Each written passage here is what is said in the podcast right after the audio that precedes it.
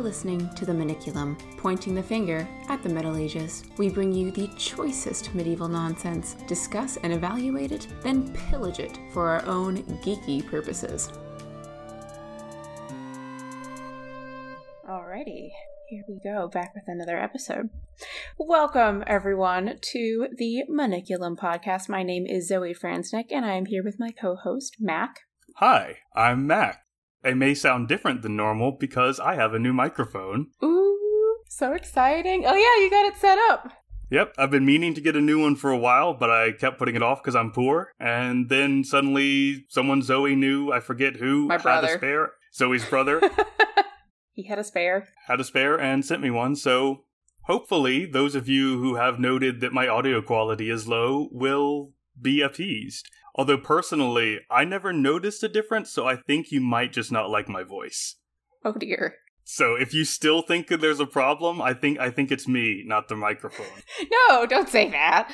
Although I will say that my partner is so astute at noticing when like the FPS on his computer goes down and I'm over here like playing the video game like, "Oh, this is great." And he's like, "This isn't running at the right speed." And I'm over here he's like, "There's a cat on my screen."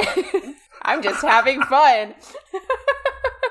but anyway, anyway, we are the hosts of the Maniculum podcast, where we take weird and wacky medieval texts and we teach you how to turn those texts into cool D&D modules, characters, and so on and so forth. So we get into the context of medieval culture. We also get into the theory and understanding of how to put good games together. So we hope you enjoy. We hope you dive in with us and come out learning something new. We do have our Patreon, our Discord. If you want to get involved, please jump onto our Discord. It's a fun place. We have good conversations there. We also have our Instagram, our Twitter, all of our usual social media accounts, our Facebook. So feel free to connect with us. We love having an interactive audience because otherwise it's just us talking back and forth to ourselves about weird medieval shit. So yeah, Yeah. come get involved. Yeah, it's it's good to know that we're not just shouting into the void. That's true. Anyway, Anyway. what are we throwing into the void today? Well, so a while ago, I picked up this little book here that says on the spine Aucassin and Nicolette, etc. Ooh, a classic. Yes, and what it is is it's a collection of romances and such translated from the Old French. One of which is the titular Aucassin and Nicolette, which I have not read yet, so we're not doing today. Oh, okay, fair enough. I read it, but it was a while ago. I would need a refresher. All right, good. I, I I would hope that once we get to it, you will have forgotten enough to be surprised, like I am with Ale Saga. Oh, I'm sure. This is, by the way, for anyone who wants to look it up, official title of this book is Aucassin and Nicolette and Other Medieval Romances and Legends, translated from the French by Eugene Mason, or possibly Maison. We're gonna botch so many names this week. This is public domain now. It was first put out in like the very early 20th century. You can actually find the full text on Project Gutenberg if you feel like following along. Very nice. We'll link it in the blog as usual. which also means that I can just read it directly instead of having to summarize, which is always great. Until you get into the really verbose, antiquated language. Yes, which there is a lot of. All right, so what among these other stories are we reading?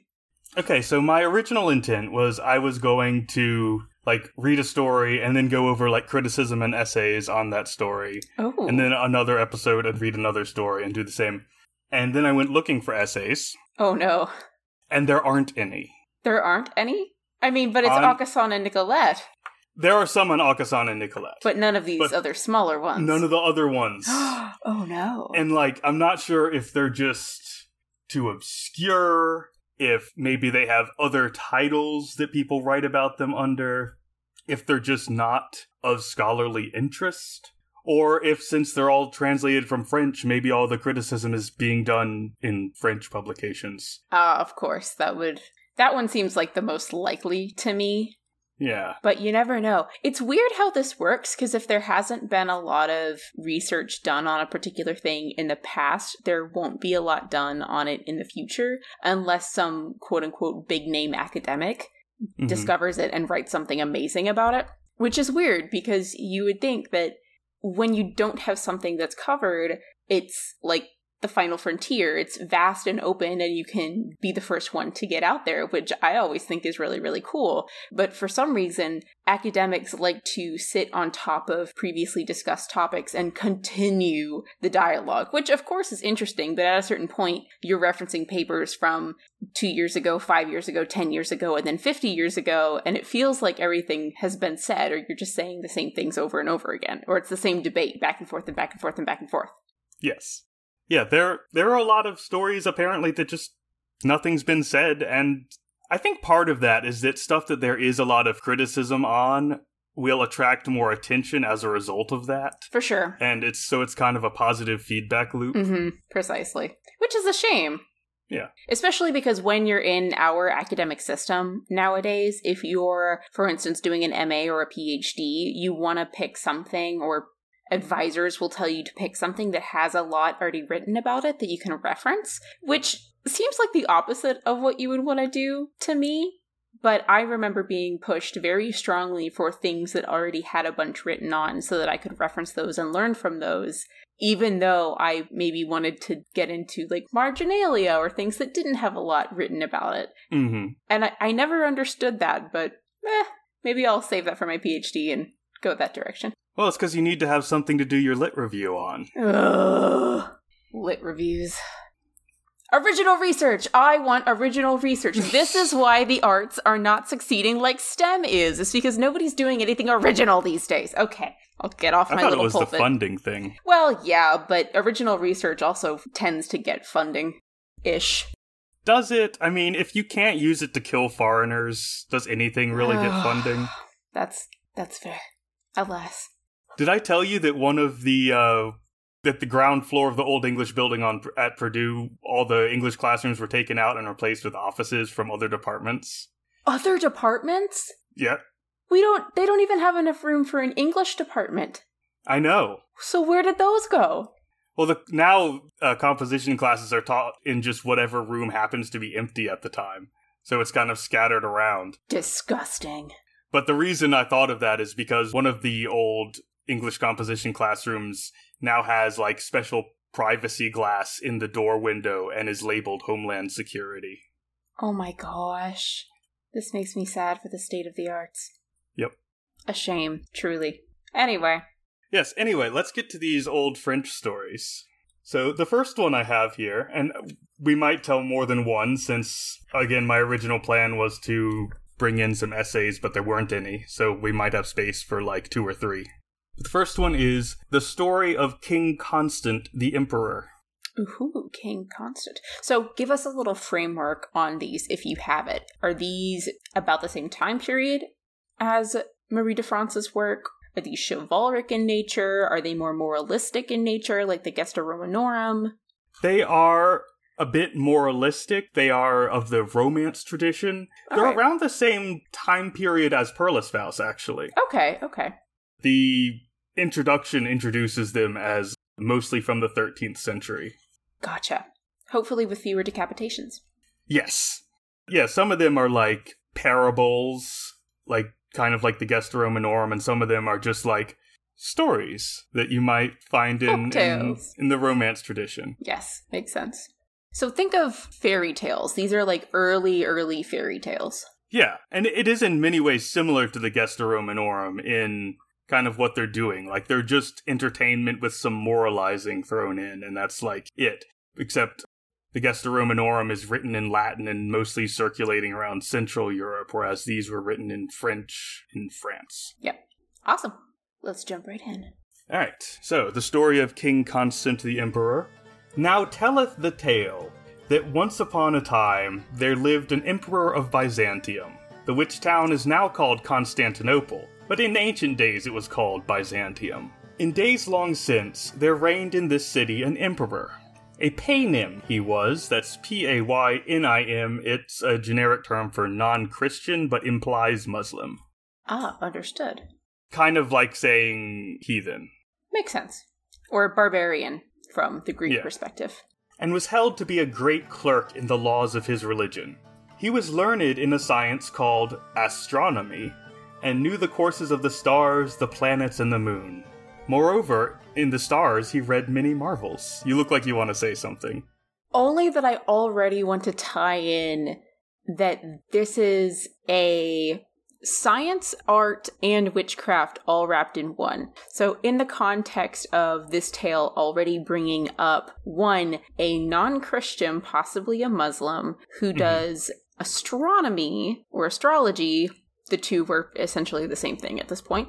We're already getting ties to dark magic and necromancy. And some of you may think that this this is me jumping the gun, and I totally understand why you would think that. However, given the context and the time, especially with how medieval European individuals looked at the Middle East and their science and their knowledge, they all looked at that and said, no, no, no, that's all Muslim science, that's all Muslim knowledge, therefore it must be bad, it must be evil because they're not Christian. It's literally as simple as that. And then later, as you got through into the later Middle Ages around this time, learned scholars started very slowly understanding that, oh, maybe we can use this art in a Christian manner. So I'm very mm. excited to see where he goes with this and whether whether we get more of a sciency perspective or a divination perspective and magic perspective or where this is going to go. All right, let's find out. So in the stars he read many marvels. He had knowledge of many things which the Paynims study deeply and had faith in divinations and in the answers of the evil one. Oh, hey! That is to say, the adversary. Did I call it or did I call it? Yeah, you called it. So, yeah, he's uh, using the stars to talk to the devil.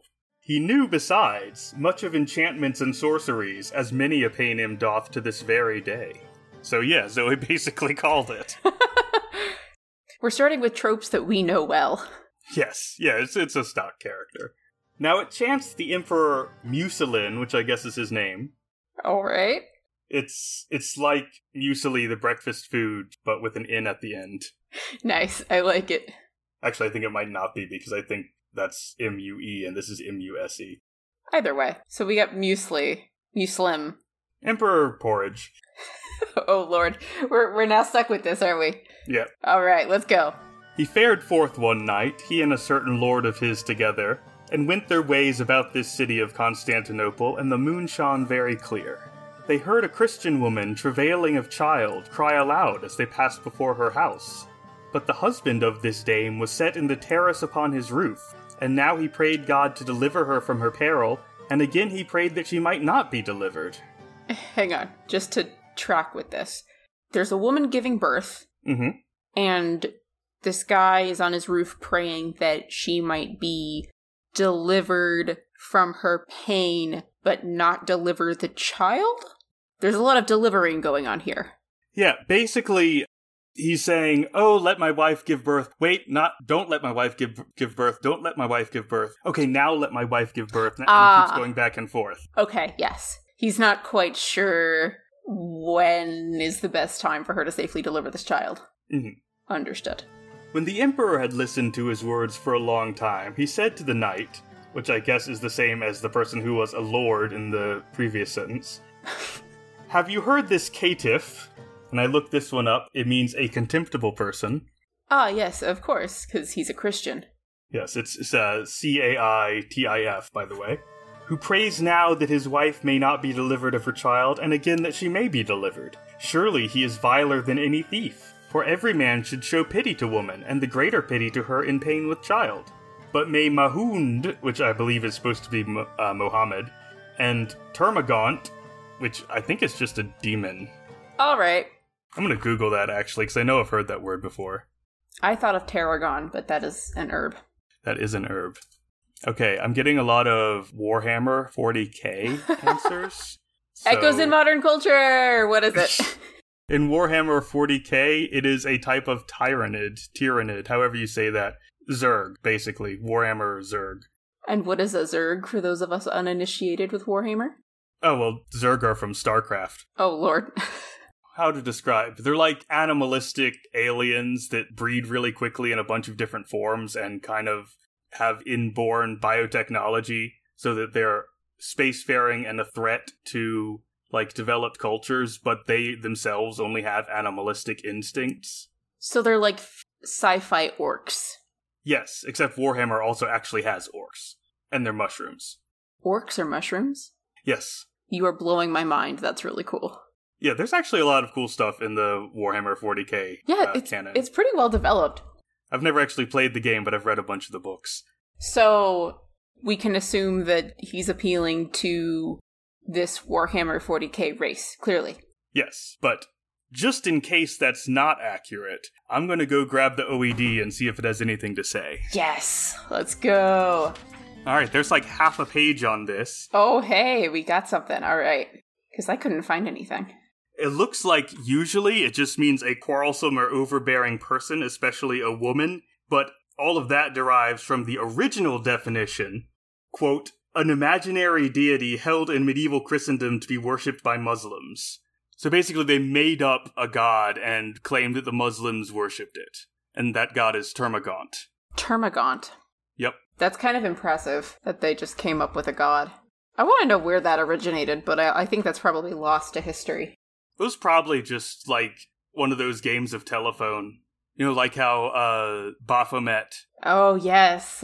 yeah, which is now like one of the names for Satan, was just like a series of mistransliterations from Mohammed. That that checks out. You can tell because they have like the same vowel sounds, but everything else got mixed up. Also, while flipping through the pages to find this, I learned that there is a word testamentiferous. What is testamentiferous? Well, I actually didn't read the definition, but I can find it again. Bearing the covenant, as applied to the Ark of the Covenant. So, like, the guys in Indiana Jones were testamentiferous? I think the, the Ark itself is testamentiferous. How else it are you going to use the word? It contains the testament. That's a very specific word. There are a lot of very specific words, especially when, like that one, it's just throwing a Latin root onto something. That's true. Fair just means bearing. Yeah. Alright, I'm gonna put this back now. All right. Alright, so. May Mahund and Termagant aid me never, if I hang him not by the neck, so he give me not fair reason for this deed. Let us now go to him. So basically, he's like, this guy sounds like an asshole. May imaginary deity refuse me aid if I don't go hang him or else find a good reason for this. Makes sense. Kings meddling in people's lives. Yeah, fair. So they went, and the emperor spake him thus Caitiff, tell me truly why thou prayest thy god in this fashion, now that he should deliver thy wife in her labor, and again that she should not be delivered. This I must know. Sire, answered he, I will tell you readily. Truly, I am a clerk, and know much of a science that men call astrology. Oh no. Now, I don't know if this is significant, but the previous page told us the Emperor was learned in a science called astronomy. And I'm not sure if they're making the same distinction that we do today or not. I'm curious to see if there is one. And I also don't know if that distinction was present in the Old French or if it's just the translation. That's also a good question.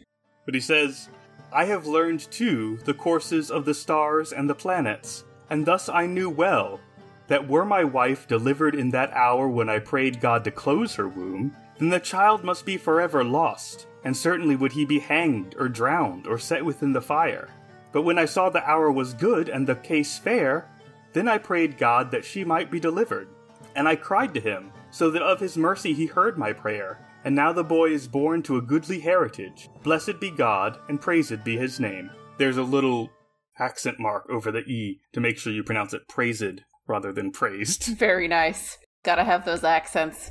Okay, so this guy's just like watching in the middle of a meteor shower or whatever, and anytime like a meteor comes down, he's like, okay, she can give birth now. Oh, no, no, now she can't. Or like whenever the moon is covered by clouds or whatever. He's basically trying to oh, reverse engineer astrology. He he wants his child to have all the right signs. Yes. Which was a thing that they would try to do.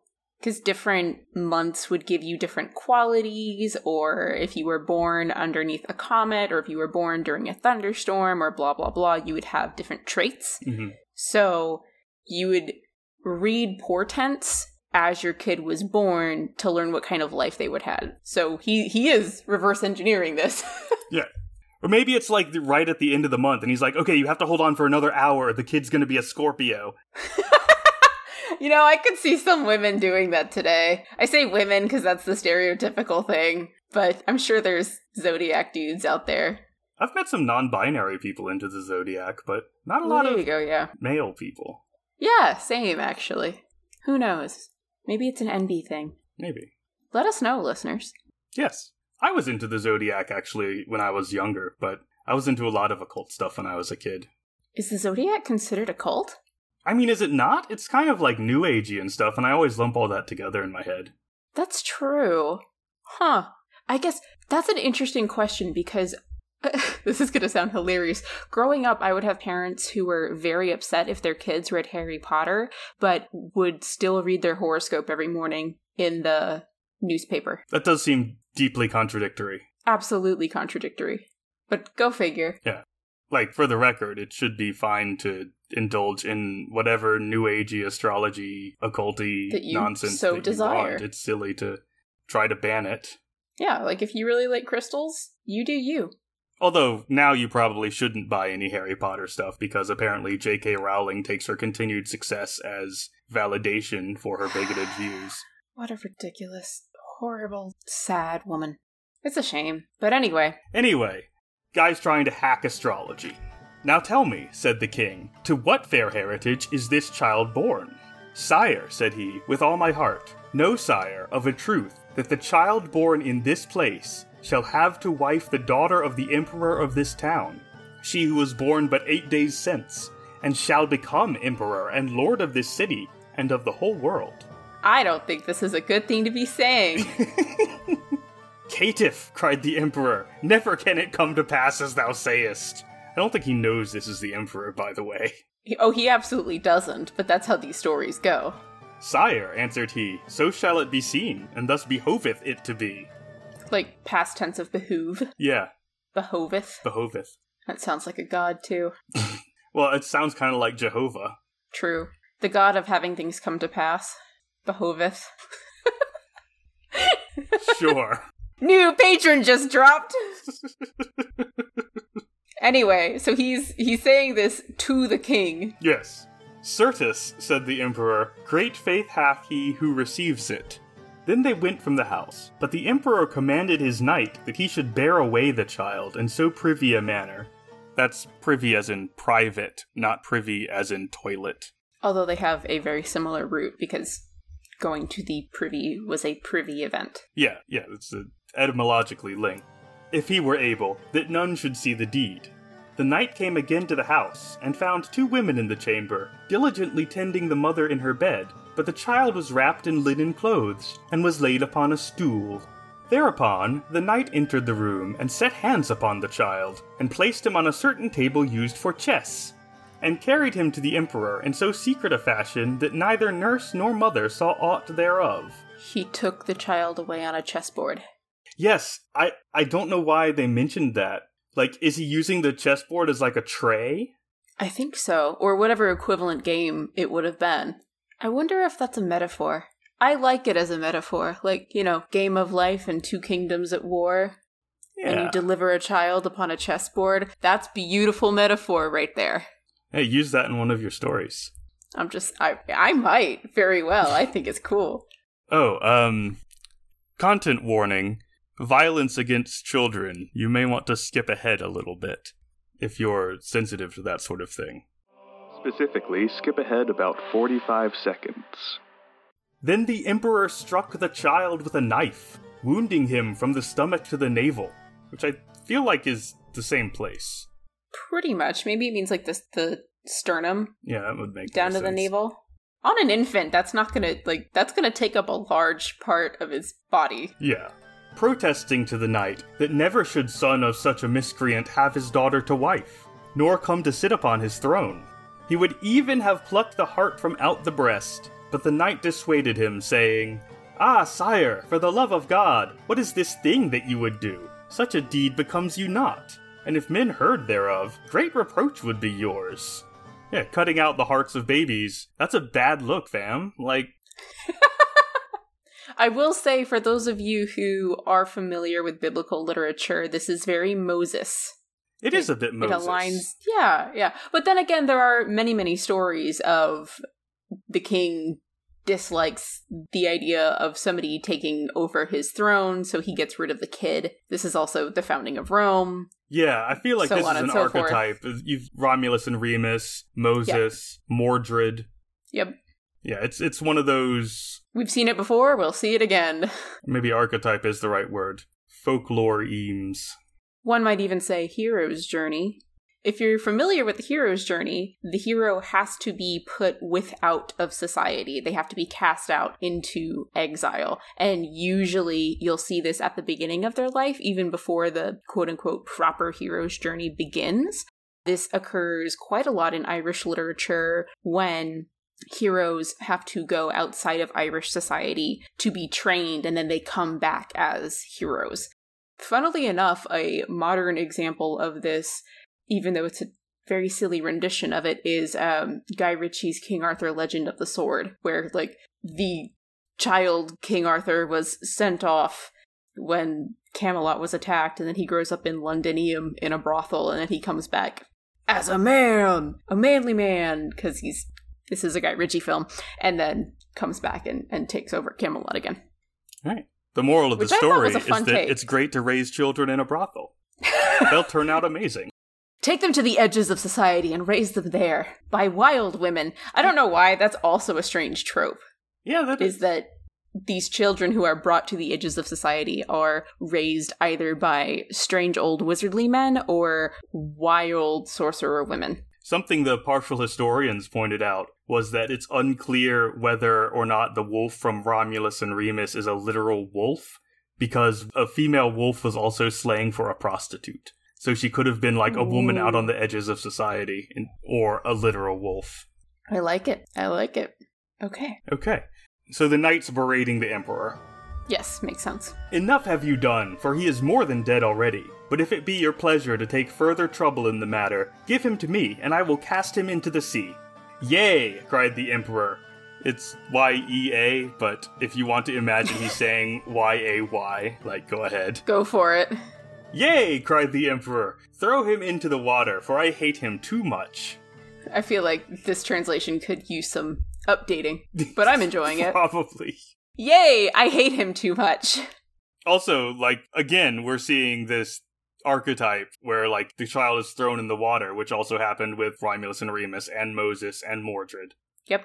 All stories come from the same place. Yeah. Eventually. Whatever that collective unconsciousness thing that Jung decided to go with, like whatever that is, I'm utterly fascinated by it. So, listeners, if you have any other clues or hints of where that comes from, I'm very interested. And I know, like, likely it probably came from a bunch of oral storytelling just coming down, but also I think a lot of these stories kind of came to be or were discovered, quote unquote, at the same time, just like the concept of zero was discovered across the world at different times by different civilizations. So, why can't stories do the same thing? And I'm fascinated by whatever that locus or mythos or whatever is. Yeah. I'm obsessed with it. I think it has something to do with how people perceive magic, but that's for my PhD. Are you doing one? I thought you were staying in the gaming industry. well, I will for now, but I, I do really want to come back to it. Yeah, I We'll guess you could do We'll both. see how like, far there's I nothing get. stopping you from going to school part time. Yeah, that's true. Oh, yeah, okay. The knight took the child, wrapped him in a piece of broidered silk, I think we'd say embroidered nowadays, and went with him towards the water. But on his way, pity came into his heart, and he thought within himself that never should newborn babe be drowned by him. So he set him, swathed in the silken cloth, on a warm muck heap.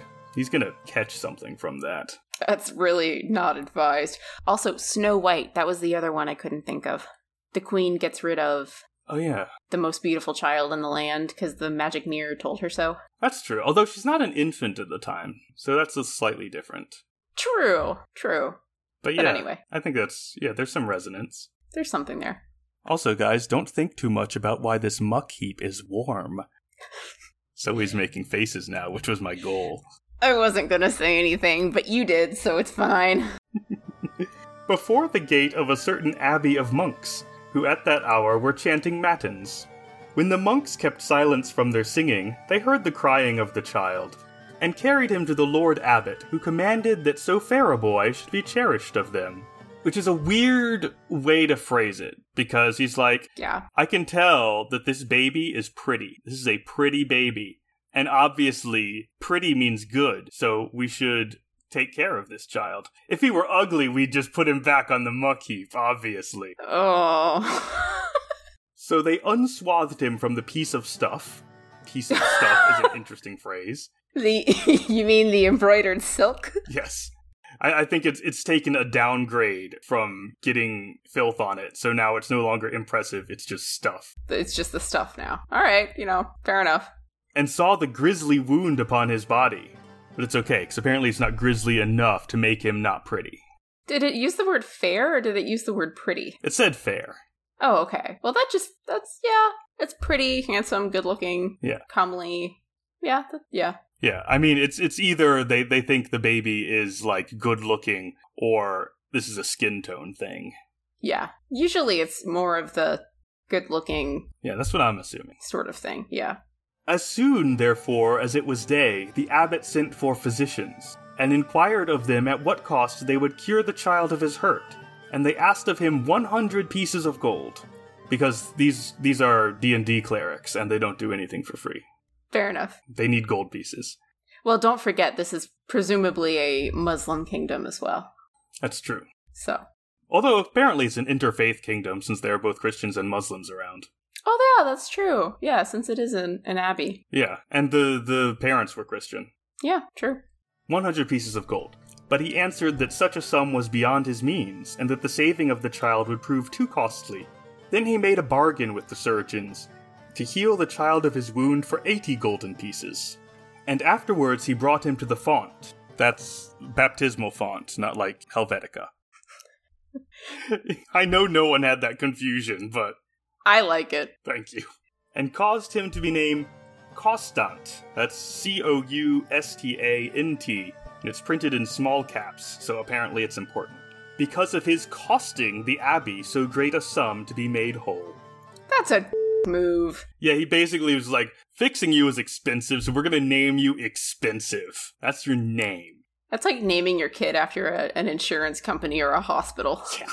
Gonna name you Healthcare Bill. yeah, for real. Baylor Scott, you get back here. There probably is a kid out there named that, you know. That's rough. Sorry, Baylor. While the doc, er, sorry, not while, whilst the doctors were about this business, the abbot sought out a healthy nurse, in whose breast the infant lay till he was healed of his hurt. I, I think this is nurse as in wet nurse, not a, a, like Another a- cleric. Yeah, Yeah.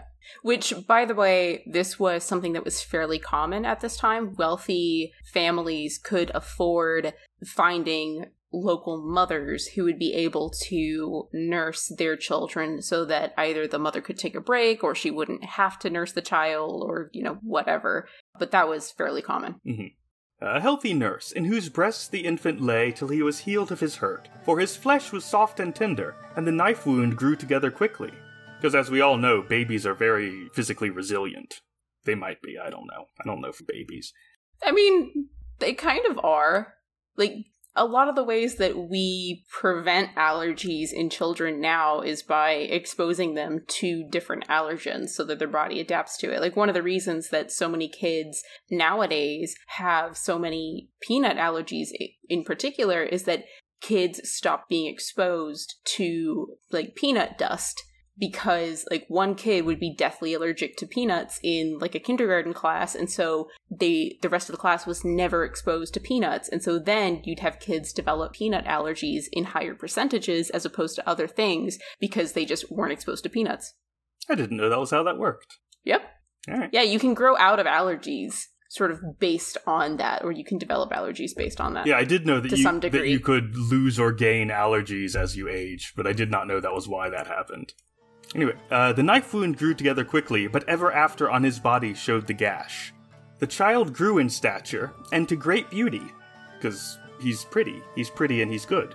of course When he was seven years old, the abbot put him to school, where he proved so fair a scholar that he passed all his classmates in aptness and knowledge. Put him in the gifted and talented program. Yeah, yeah. Also, I think it's interesting that, like, they have a school for children in the 13th century. Like, that's something Yeah. you don't hear a lot about in a lot of medieval literature. So I like the confirmation that such things existed at the time. Definitely. It was probably likely also part of the church itself or part of the monastery. Yeah, odds are good. Yeah. Even if they weren't, you know, I guess novices in the church, they would still be living or housed in the monastery itself, likely. Also, I'm going to say it again the medievals did recognize childhood as its own distinct age. You will often see, like, clickbait articles saying that, like, oh, well, don't you know that the medieval people thought that children were just small mini adults? Yep. And it's like, no, that's no, they recognized that children were children. And usually when they're referring to children being small adults, it's in reference to original sin and knowing that, you know, theft is wrong. Like, you know, if Martha takes Samantha's toy, she knows that's wrong even when she's five years old. That's what it's referring to. It's not referring to, like, oh, yes, Martha, you're now seven years old. Please go to the market and do blah, blah, blah. And you're clearly an adult, so if you come against any legal matters and negotiating, you'll be fine. It's like, no, they recognize that children were children. Except Jesus, who was a small adult, as we learned in our Christmas episode. yes, clearly. Because he, he was a full person as soon as he was born, and therefore He was, was the also, smallest what, person. the shortest? Yes, the shortest person the in history. shortest. I hate it so much. And remember, he had a soul from conception, which other infants do not, according to traditional medieval Catholic belief. Ooh, don't tell the Protestants that. Oh, I know. Or even, like, current Catholics. Current Catholics, I know. Mm-hmm. Biblical literacy. When he was 12 years of age, the boy had come to marvelous beauty. No fairer could you find in all the land, so the queen from Snow White might come after him after all. Who knows? And when the abbot saw how comely was the. Le- it's been a while since I read this in preparation, and I forgot Oh, no. just how much emphasis they put on this boy being pretty. He's so pretty. So handsome. And when the abbot saw how comely was the lad, and how gracious, he caused him to ride in his train when he went abroad. Now, of course, in the modern age, if the abbot says that your 12 year old is very pretty, that's a red flag. But apparently not in the medieval period. Well, to be fair, he doesn't have any other adults around him. That's true. Now it chanced the abbot wished to complain to the emperor of a certain wrong that his servants had done to the abbey. So the abbot made ready a rich present, for the abbey and monastery were his vassals, although this emperor was but a Saracen. When the abbot had proffered his goodly gift, the emperor appointed a time, three days thence, to inquire into the matter, when he would lie at a castle of his, some three miles out from the city of Byzantium. On the day fixed by the emperor, the abbot got to horse, with his chaplain, his squire, and his train, and amongst them rose Constant. Alright, so it said that his name is Constant, but occasionally they call him Constant instead, and he's the title character of the story of King Constant. But it's also made clear that his name is Coustant because of the costing thing, so I don't know what's going on there. I think they just decided to, like, mesh the two. Yeah. Like, over the years, it just sort of blended together. I don't That's know. my guess. Amongst them rode Constant, so goodly in every whit that all men praised his exceeding beauty, and said amongst themselves that certainly he came of high peerage, because he's so pretty he must be of noble blood. Because that's how that works. Yeah, we know that people of noble blood are always the prettiest, just ask the Habsburgs. Oh, gosh. Rip. Of high peerage and would rise to rank and wealth. Again, interesting that they're like, he's so pretty, he's gonna be rich. I mean, those two things are often put together. Yeah, maybe he'll start an OnlyFans. Oh, Lord. Healthy, wealthy, and wise, folks. Thus rode the abbot towards the castle where the emperor lay, and when they met, he greeted him and did him homage. And the emperor bade him to enter within the castle, where he would speak with him of his wrong. The abbot bowed before him and answered, Sire, as God wills. The abbot called Constant to him, for the lad carried the prelate's hat of felt, whilst he talked with the emperor. and the emperor gazed upon the varlet. Interesting word. What is the definition of varlet? well, it's like a. I thought it was like a, a rascal, but hang on. I think that's varmint. Oh, oh, oh. A man or boy acting as an attendant or servant. Also, a dishonest or unprincipled man. Oh, so you were right. Yeah, it can be both. You know, like, you know, your squire. It's like how churl became a negative word over time. Yeah, it's one of those originally- classist things where words Yeah. for poor people just become insults, Yeah, precisely. like villain or idiot. Ta da! My favorite one of those is actually uh, Nimrod. I thought that was because of Bugs Bunny. It is, but he used it in an insulting way. Yeah, he was using it sarcastically, Precisely. but Yep. no one had the uh, mythological background to, to figure out, so they just thought it was a funny word. Yeah. Yep. And it became an insult, even though Nimrod was a mighty hunter. Yeah, which is why he's calling Elmer Fudd that sarcastically. It's like calling a dumb person Einstein. Yep. All right. Anyway, so the varlet. The varlet, yes. The emperor gazed on the varlet and saw him so comely and winning that never before had he seen so fair a person. Again, the last time they mentioned his age, he was 12, so I don't know what's going on here. He's probably still like 14, 16. It's questionable enough. Yeah. Then he asked who the boy was, and the abbot answered that he knew little, save that he was his man, and that the ab I, I think that's man manservant, Yes. and that the abbey had nourished him from his birth. Quote, and truly were this business of ours finished, I could relate fine marvels concerning him. I haven't heard any of these marvels, except that like he's good in school and very pretty. Like, That's all you need in this day and age. were they left out of the story? he's the he's the scholarship child. He made it to the football team. Also, he was expensive as a baby. Maybe that's the marvel. Oh well, I guess there is the marvel of him like supposed to be dead. Yeah, he He was cut open. being being stabbed. I guess I would that's count pretty that as a marvel. All right, here we go. There's at least one marvel. Yes. Is this so? said the emperor. Come now with me to the castle, and there you shall tell me the truth. The emperor returned to the castle, and the abbot was ever at his side, as one who had a heavy business, and he made the best bargain that he might, for the emperor was his lord and suzerain, which is another like it is just sovereign. Yeah. Suzerain, sovereign. But it sound it's it's a much cooler looking word. We should use it. We should use it. But the matter did not put from the emperor's mind the great beauty of the lad, and he commanded the abbot to bring the varlet before him. So the boy was sent for, and came with speed. When Constant stood in the presence, the emperor praised his beauty, and said to the abbot that it was a great pity that so fair a child should be a Christian. you okay? I'm good. Anything good on your keyboard? No, not this time. not quite a spit take. I mean, I've heard I've I've heard stories of like of Christian people saying this. Heck, I've heard stories of like Muslim people, Indians, you know, whatever. It's like, oh, well, it's a shame that he's not a part of our culture.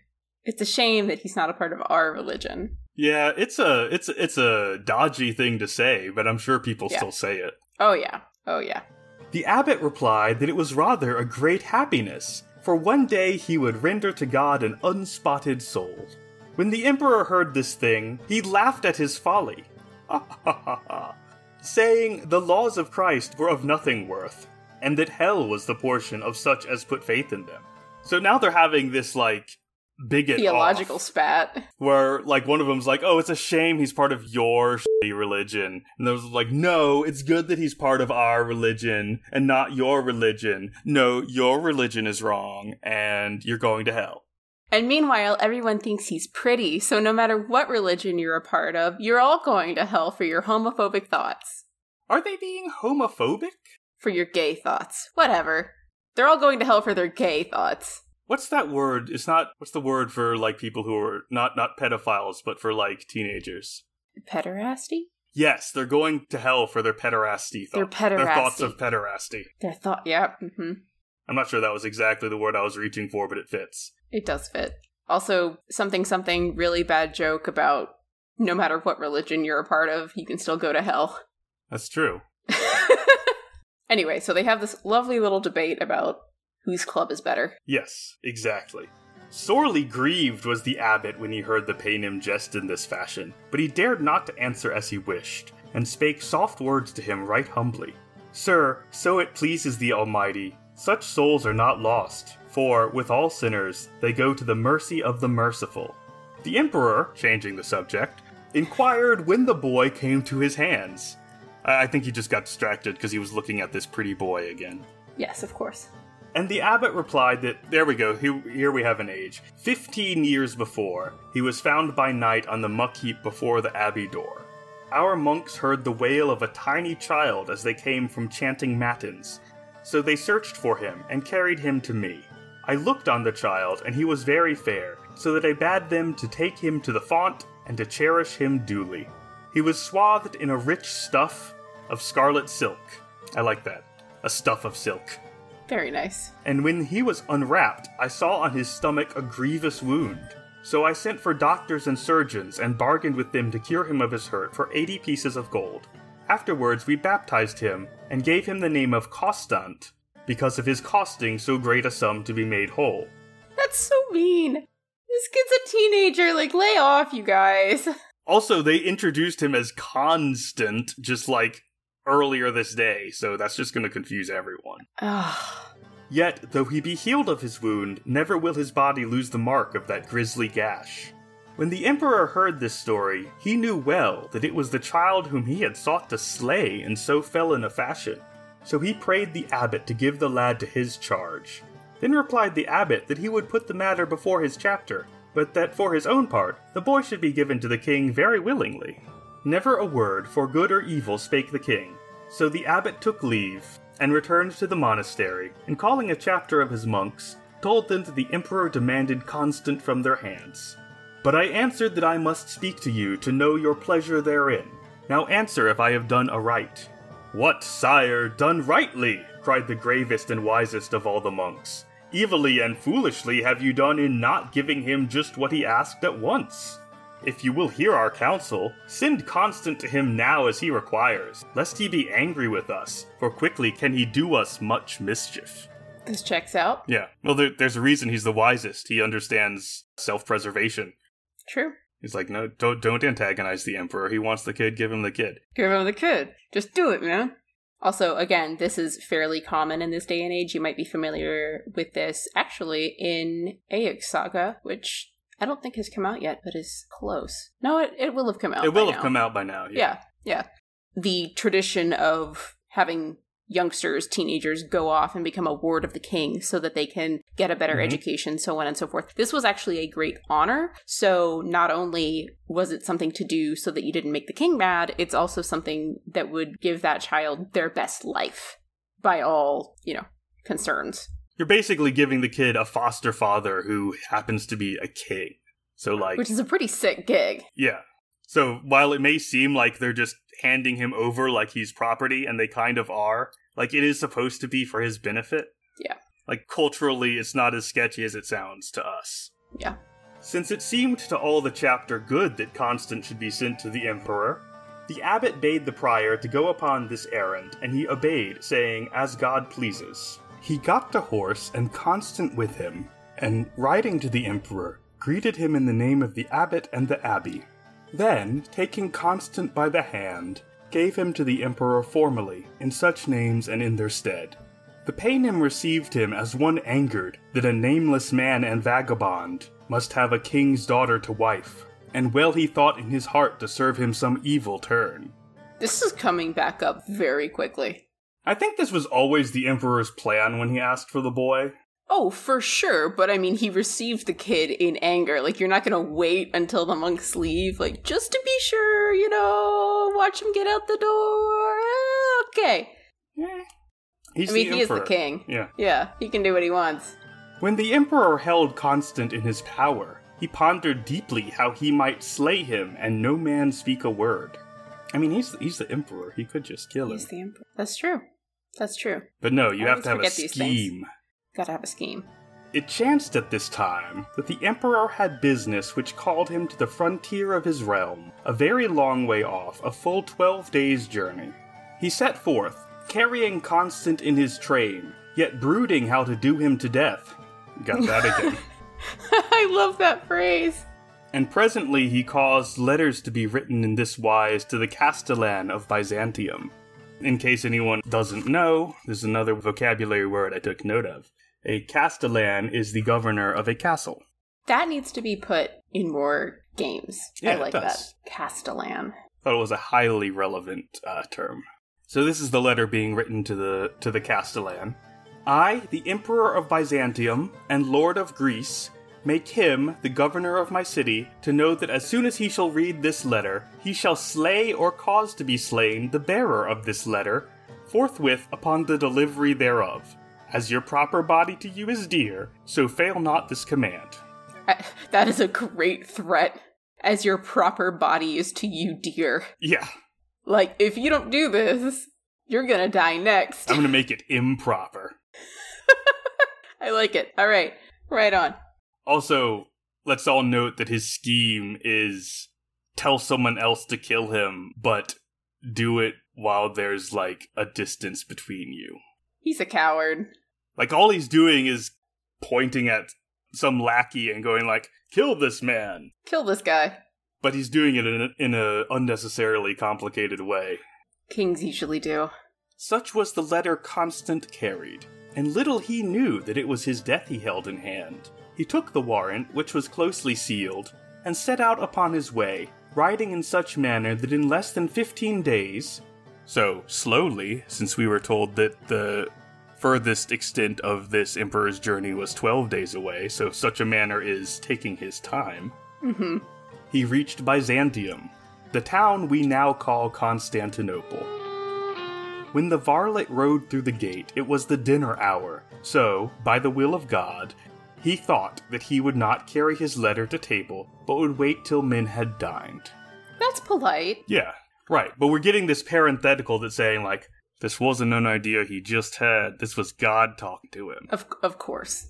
Well, we we need to have the astrology come correctly because Yes. that guy put in so much effort to divine his son's birth. Right, So down to the God minutes. has to, yeah, God has to nudge him in the right direction.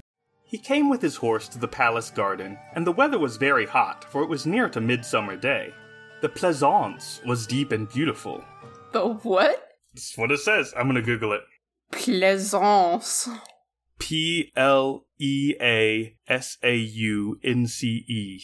All right. Apparently, it means a pleasure ground laid out with shady walks, trees, and shrubs, statuary and ornamental water, a secluded part of a garden. I like that. I want one. That was just Wiktionary, though, so, you know, take it with a grain of salt.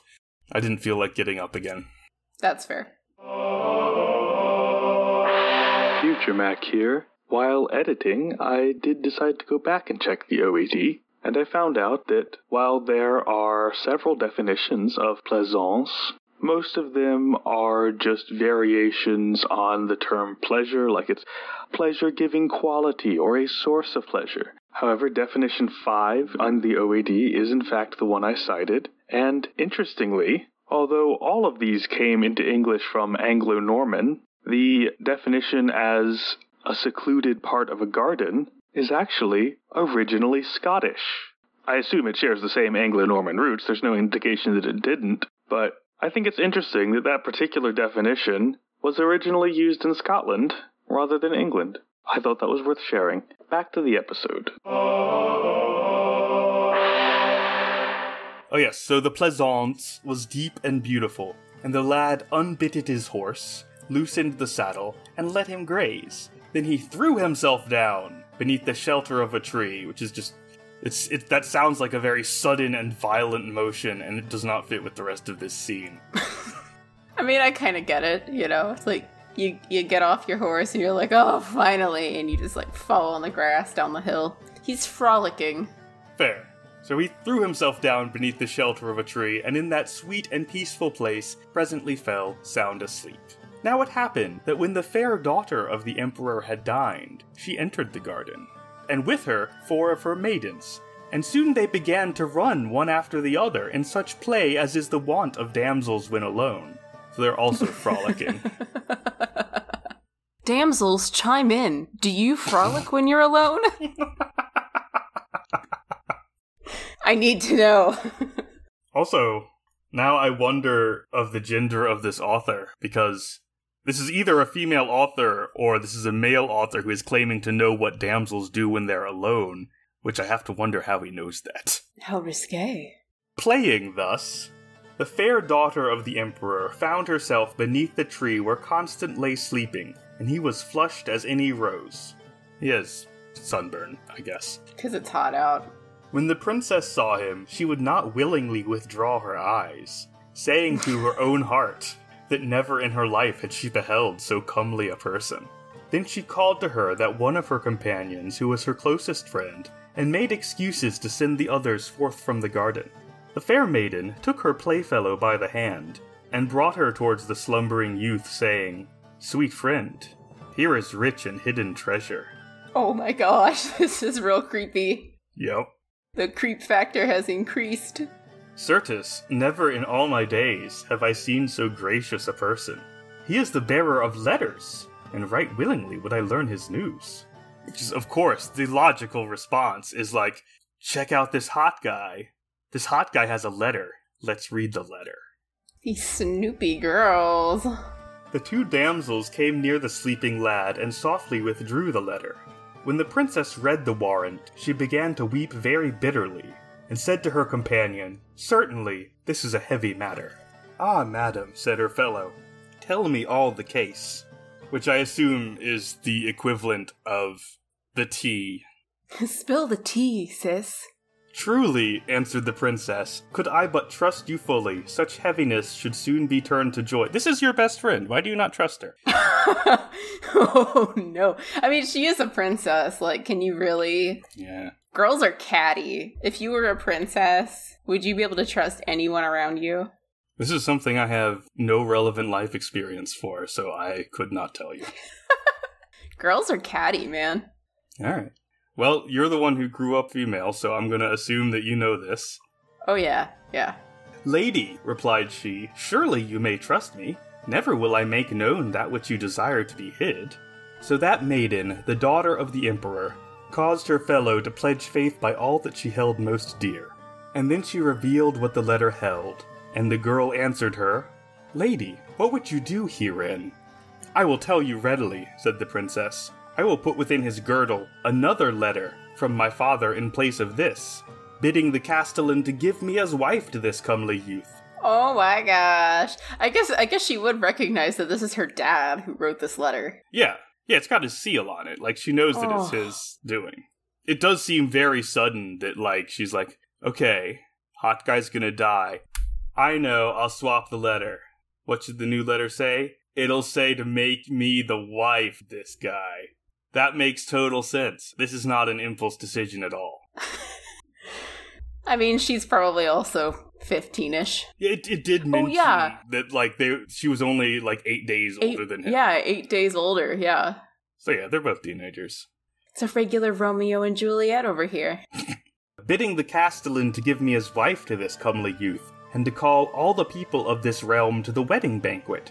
For be sure that the youth is loyal and true, and a man of peerage. Girl, how do you know that? Cause he's pretty. Yeah, that's true. It's it's a fairy tale. He's pretty, so he's good. He's gotta be. when the maiden heard this, she said within herself that such a turn were good to play. She's agreeing with this? Oh my gosh. Yeah, she's like, yeah, that sounds like a completely normal thing to do. Go for it. Totally normal. But, lady, how may you get the seal of your father to the letter? Very easily, answered the princess. Ere my father left for the marches, that's like borderlands are marches. He gave me eight sheets of parchment, sealed at the foot with his seal. Which, by the way, this is normal for this time period. I know that we're Mhm. more familiar with like you fold a letter in half and then you stamp it with a pretty seal. But what is traditionally done for more important royal seals and things like that is you'd have a giant wax seal attached to like a tassel at the bottom of a big parchment. So it's like dangling off of the edge and then you roll that up and wrap the seal around it. Yeah, if we're in Byzantium, they're probably lead seals, actually. Oh gosh, that's heavy. I guess you wouldn't lose it. But yeah, so this is fairly common. You can actually see you can Google them, of course, and then there's this cute little museum in Waterford, Ireland that has a whole bunch on display from several of like the English kings. It's really cool. But yeah, they'd be hanging down like tassels, and this also would be done for like exchequers or other lords, so on and so forth. This wasn't just a royal thing, this was just another way of doing it. Yeah. It's it's just a way to do identity verification in a deeply analog world. Yeah. So if you're wondering, like, how can she come up with a seal? Why is it like sitting here on the end of a parchment? That's why. Mm-hmm. Anyway, sealed at the foot with his seal, but with nothing written thereon, and there will I set all that I have told you. Lady, said she, right wisely have you spoken, but lose no time, and hasten lest he awake. We gotta do this while he's asleep. Let's go. Operation boyfriend mode. I will go now, said the husband mode. princess. Yes, husband mode. The fair maiden, the daughter of the emperor, went straight to her wedding chest and drew therefrom one of the sealed parchments left her by her father. Oh, she's already got her dowry written out. That makes actual total sense. Yeah. Yeah, okay. Well, apparently her wedding chest is just where she keeps stuff. Yeah, but it makes sense that it would be her dowry. Well, it actually specifies why she has these. Oh, okay. So that she might borrow monies in his name should occasion arise. Ooh. So this is like the emperor version of leaving 20 bucks for pizza. I was gonna go with trust fund, but sure. Well, yes. She said that he just gave her these before he left on his trip. Like this isn't something that she like inherited. This is something he handed her because he was going to be out of town. That's true. That's true. Yeah. Here you go. Pizza money. For always was this king and his people at war with felon and mighty princes whose frontiers were upon his borders. Thereon she wrote her letter in such manner as this I, King Porridge, Emperor of. you forgot about that, didn't you? I did. I did forget about that. well done. Thank you. Emperor of Greece and of Byzantium the great city, to my castellan of Byzantium greeting. I command you to give the bearer of this letter to my fair daughter in marriage according to our holy law, for I have heard, and am well persuaded, that he is of noble descent, and right worthy the daughter of a king. And moreover, at such time grant holiday, and proclaim high festival to all burgesses of the city, and throughout my realm. In such fashion wrote and witnessed the letter of that fair maiden, the daughter of the emperor. So that when her letter was finished, she hastened to the garden, she and her playmate together, and finding Constant yet asleep, placed privily the letter beneath his girdle. A girdle is a belt, by the way, in case any of you are confused. Yes. Then the two girls began to sing, and to make such stir as must needs arouse him. The lad awoke from his slumber, and was all amazed at the beauty of the lady and her companion. They drew near, and the princess gave him gracious greeting, whereupon Constant got to his feet, and returned her salutation right courteously. She inquired of him as to his name and his business, and he answered that he was the bearer of letters from the emperor to the governor of the city. The girl replied that she would bring him at once to the presence of the castellan. So she took him by the hand and led him within the palace, and all within the hall rose at the girl's approach and did reverence to the lady. The demoiselle. Apparently, we had to go a little French there. Of course. Instead of normal damsel, we're getting like it's like mademoiselle with the first part cut off Yes. Sought after the castellan, who was in his chamber, and there she brought the varlet, who held forth his letter, and added thereto the emperor's greeting.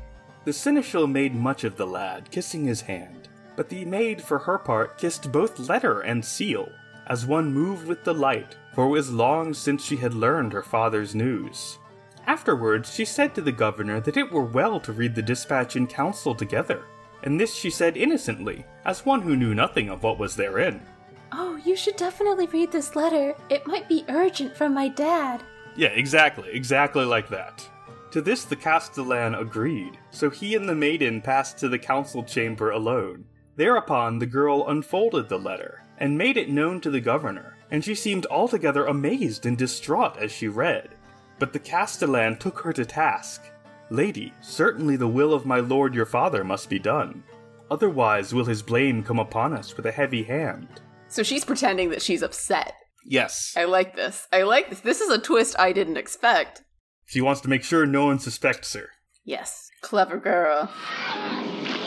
But the girl made answer to this How then should I be married and my lord and father far away? A strange thing this would be, and certainly will I not be wed. Ah, lady, cried the castellan, what words are these? Your father's letter biddeth you to marry, so give not nay for yea. That's a cool phrase. Yeah. Sire, said the demoiselle, to whom time went heavy till all was done, which is also a good phrase. Mm-hmm. Speak you to the lords and dignitaries of this realm, and take counsel together. So they deem that thus it must be, who am I to gainsay them? The Castellan approved such modest and becoming words, so he took counsel with the barons, and showed them his letter, and all agreed that the letter must be obeyed, and the commandment of the emperor done. Thus was wedded, according to Paynim ritual, Constant, that comely lad, to the fair daughter of the emperor. The marriage feast lasted fifteen days, and all Byzantium kept holiday and high festival. No business was thought of in the city, save that of eating and drinking and making merry. This was all the workmen did. Again, this was fairly common to the point that an average medieval worker, whether they were like farmer, peasant, or merchant, works less than we do currently. Yep, fact. How's that for you? Tough cookies. And they would get like free food from the city in these celebratory things. Like, not everybody, obviously, and depending on your stature, you'd get different amounts, but there's something there. You might not be entitled to butter. Alas. But yeah, progress. the emperor tarried a long time in the borders of his land, but when his task was ended, he returned towards Byzantium. Whilst he was about two days' journey from the city, there met him a messenger with letters of moment. The king inquired of him as to the news of the capital, and the messenger made answer that their men thought of naught else but drinking and eating and taking their ease, and had so done for a whole fortnight. Why is this? asked the emperor. Why, sire, do you not remember? Truly, no, said the emperor, so tell me the reason. Oh no. Sire, replied the varlet, you sent to your castellan a certain comely lad, and he bore with him letters from you commanding that he should be wed to your daughter, the fair princess, since after your death he would be emperor in your stead, for he was a man of lineage, and well worthy so high a bride. But your daughter refused to marry such an one.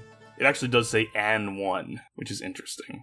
I think that's an old phrase. I remember hearing it before, but I couldn't tell you specifically where. Till the castellan had spoken with the lords, so he showed the council your letter, and they all advised him to carry out your will. When your daughter knew that they were all of one mind, she dared no longer to withstand you, and consented to your purpose. In just such a manner as this was your daughter wedded, and a merrier city than yours could no man wish to see. Oh no. This is not gonna go well. When the emperor heard this thing from the messenger, he marveled beyond measure, and turned it over in his thoughts. So presently he inquired of the varlet how long it was since Constant had wedded his daughter, and whether he had bedded with her. Oh no. Is he gonna try to annul the marriage because they haven't consummated it? Apparently. Oh, drama. Yea, sire, answered the varlet, and since it is. M- I think that's yes, they've bedded. Ah. Well, too bad for him. Okay. And since it is more than three weeks that they were married, perchance one day will she be mother as well as wife. Yeah, without a doubt. Truly it were a happy hazard, said the emperor, and since the thing has fallen thus, let me endure it with a smiling face, for nothing else is left to do. Aww. The emperor went on his way until he reached Byzantium, and all the city gave him loyal greeting. Amongst those who came to meet him was the fair princess with her husband Constant, so gracious in person that no man was ever goodlier. The emperor, who was a wise prince, made much of both of them, and laid his two hands on their two heads, and held them so for long, for such is the fashion of blessing amongst the Paynim. Okay. That night, the Emperor considered this strange adventure, and how it must have chanced, and so deeply did he think upon it, that well he knew that the game had been played him by his daughter. He did not reproach her, but bade them bring the letter he sent to the governor, and when it was shown him, he read the writing therein, and saw that it was sealed with his very seal, and that the eyes were dotted with hearts. Aww. Of course. I assume. I- I mean, why not?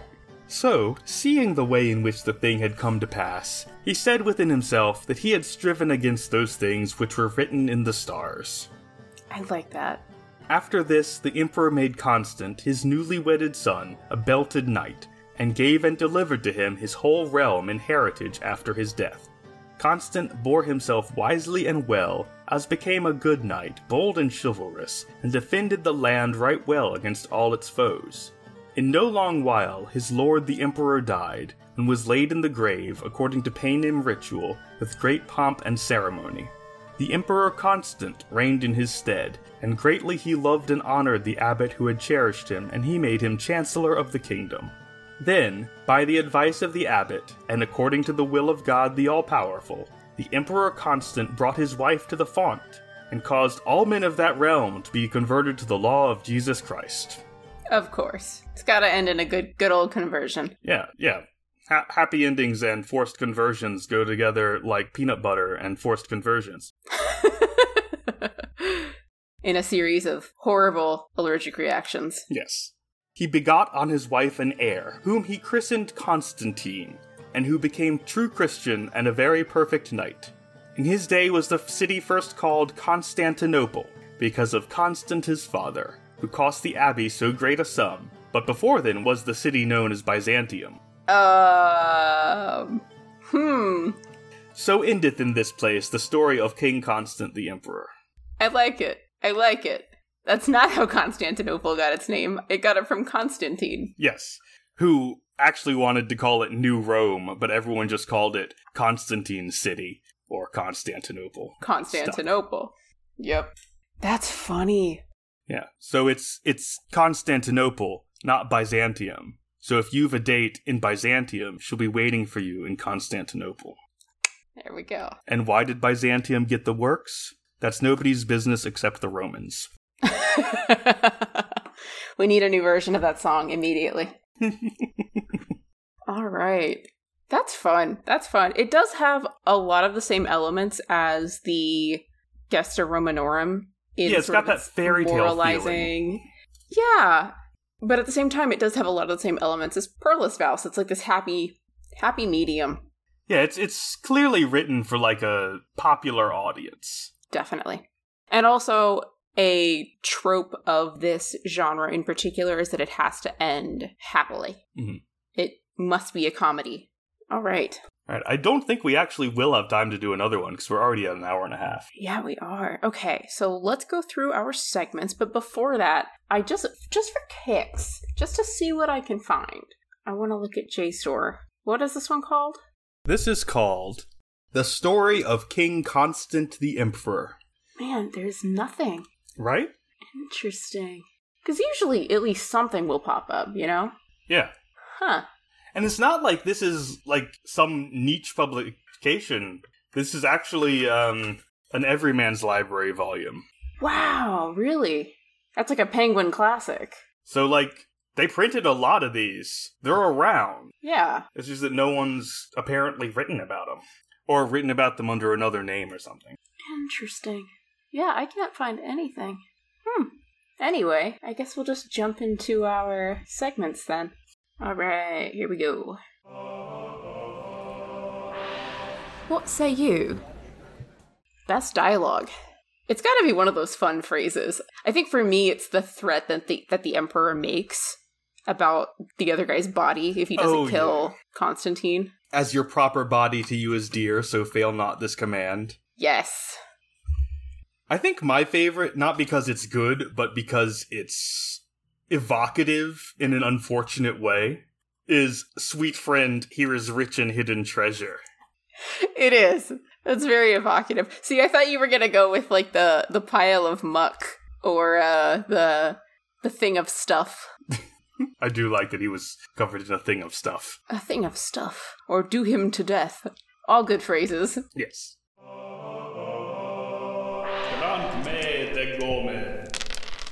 We can adapt this for a D&D game. How would we use this? Astrology. Astrology for sure. Your party comes upon a guy who's frantically making a wish and then making the opposite or the inverse of that wish. And it's either like about the stars or his patron is really wishy-washy or something like that. Something like that would be interesting. How would you do that without making your players frustrated at the DM? I think it could be an interesting plot device. Yeah.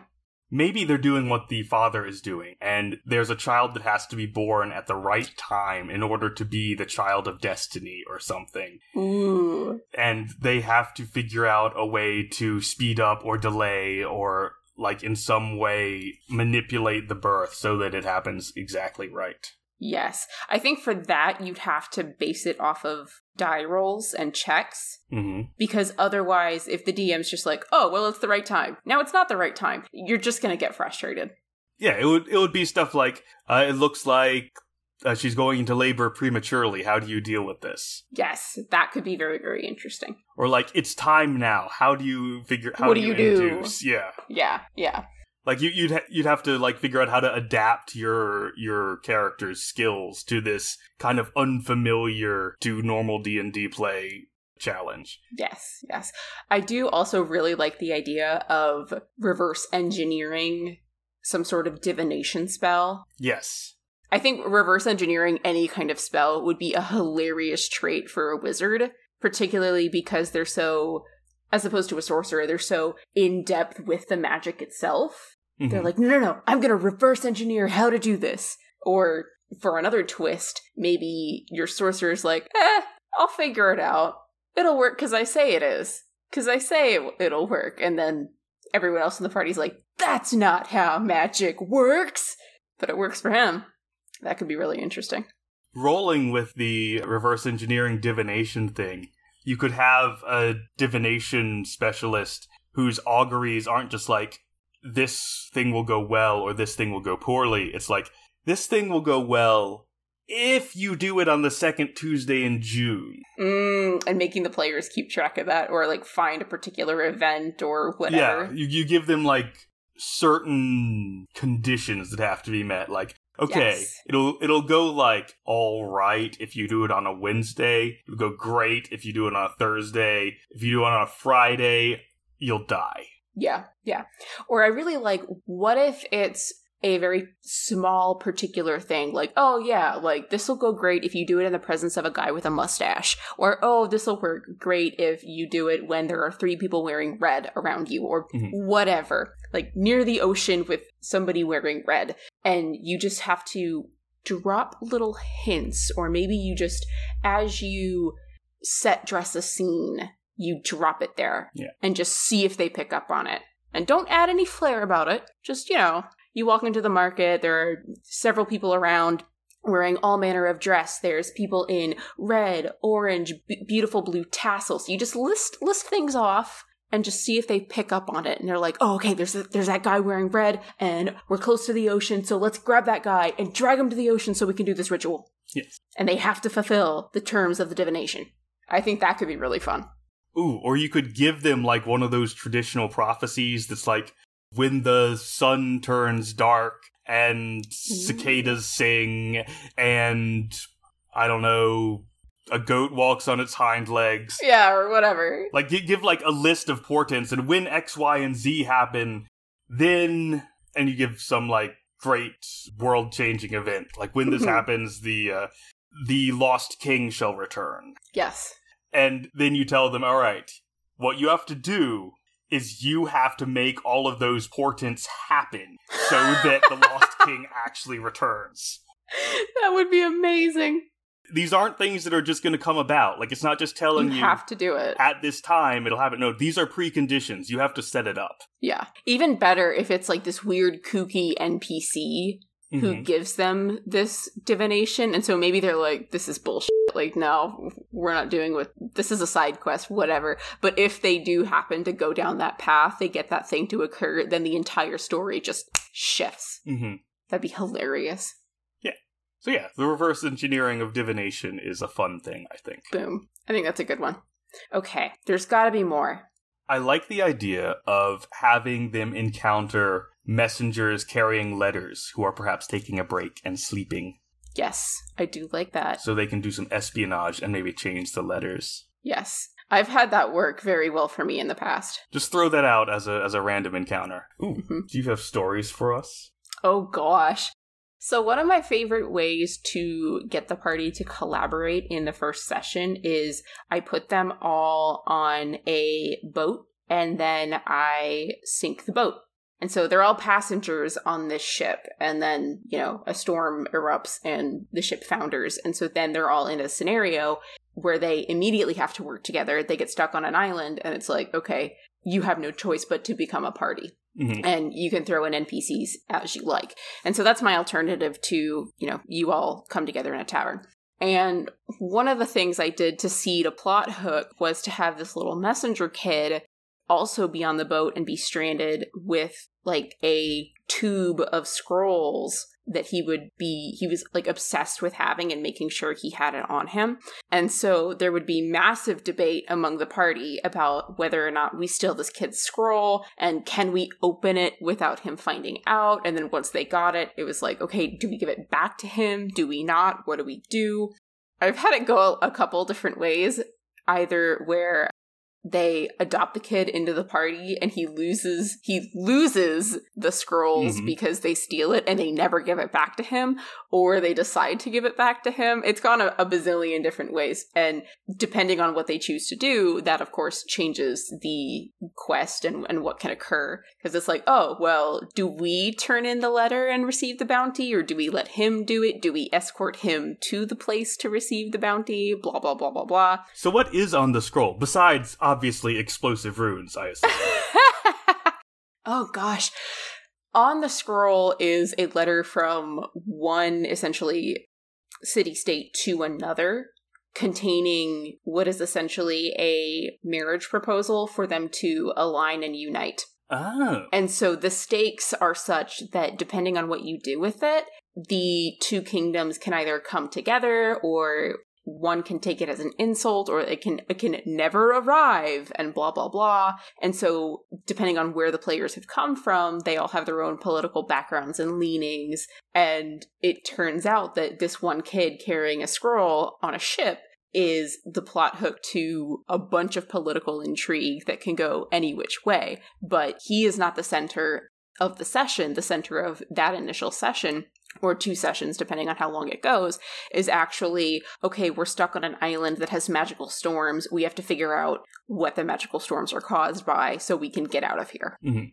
And so he actually just appears like a little NPC, but the plot hook and the letter itself have a vast, vast implication for the rest of the game. That's a very good way to include this like messenger letter thing in a campaign. Yeah. I like it I a lot. yeah, it's it's a lot of fun and it's fairly easy to do. And what's even more fun is I've got a little like stamp and letter set. Mhm. So when my players get this letter, they have to actually decide to break the seal. Ah, so you do the thing where it's folded.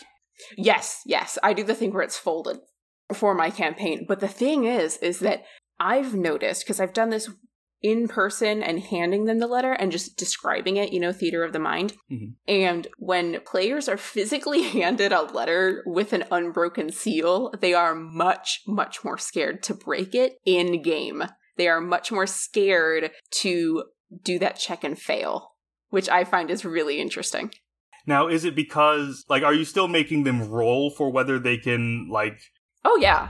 It's just a prop. Yeah. So you're not like saying like, okay, if you personally can do this, then your character can. Like it's still a, Oh, a no. roll. It's still a role. So it's all in the mind that makes them more worried about it. Exactly, exactly. There's just something about physically holding it and like knowing that it's sealed hmm and being worried that they won't be able to put it back that freaks them out. Even though in game, it's still a roll. If they want to reseal it, they can roll to reseal it. But for some reason, it wigs them out every single time, and I get so much joy out of it. But I really love using props. I think it creates a much more immersive experience. So it's fun. I enjoy that one. So I'm all for messengers and letters. I do a lot of printouts in my games because although I don't currently run any games because I'm burnt out on grad school and life yes. and I'm Yep. a shell of a human being. But in the past, I've mostly run games for fellow grad students lately, Mhm, like in the mhm. past decade or so. And as you might expect, the first impulse that uh, that humanities graduate students have when faced with any problem is obviously we should go to the library and do research. Yes. And so I always plan for like they're go they're going to go to the library and do research, and so I have printouts of various documents, and those are usually my props. That's amazing. That is so good. Yeah, mine have always split between the arts and science And so my party would have like the chaos crew who literally they're like, we're gonna go and break into a secret drug ring. And meanwhile, the other party simultaneously is sitting in the library garden having tea. and so they're both like, one of them is like, we're gonna blow shit up. And the other one is like, so we're going over this research and I was wondering if you knew what this flower was. ah, lovely tea. Thank you. it's like, you guys.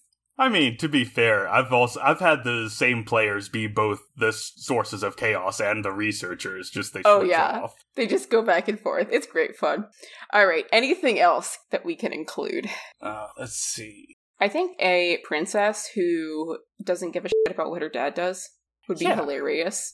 I like the scheming princess as a character. Definitely. Especially like if you wanted to make it a PC, that would be hilarious, especially if you give her six sealed parchments hmm that she can just do with as she wills.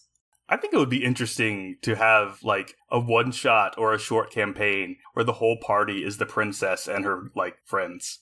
That would be really the fun. ones that go out and frolic in the garden and like you have they, they have some kind of adventure that's fully contained within the walls of the castle but the castle's Yes. a big place Yes. Or like maybe within the walls of the city and it's like can they sneak out?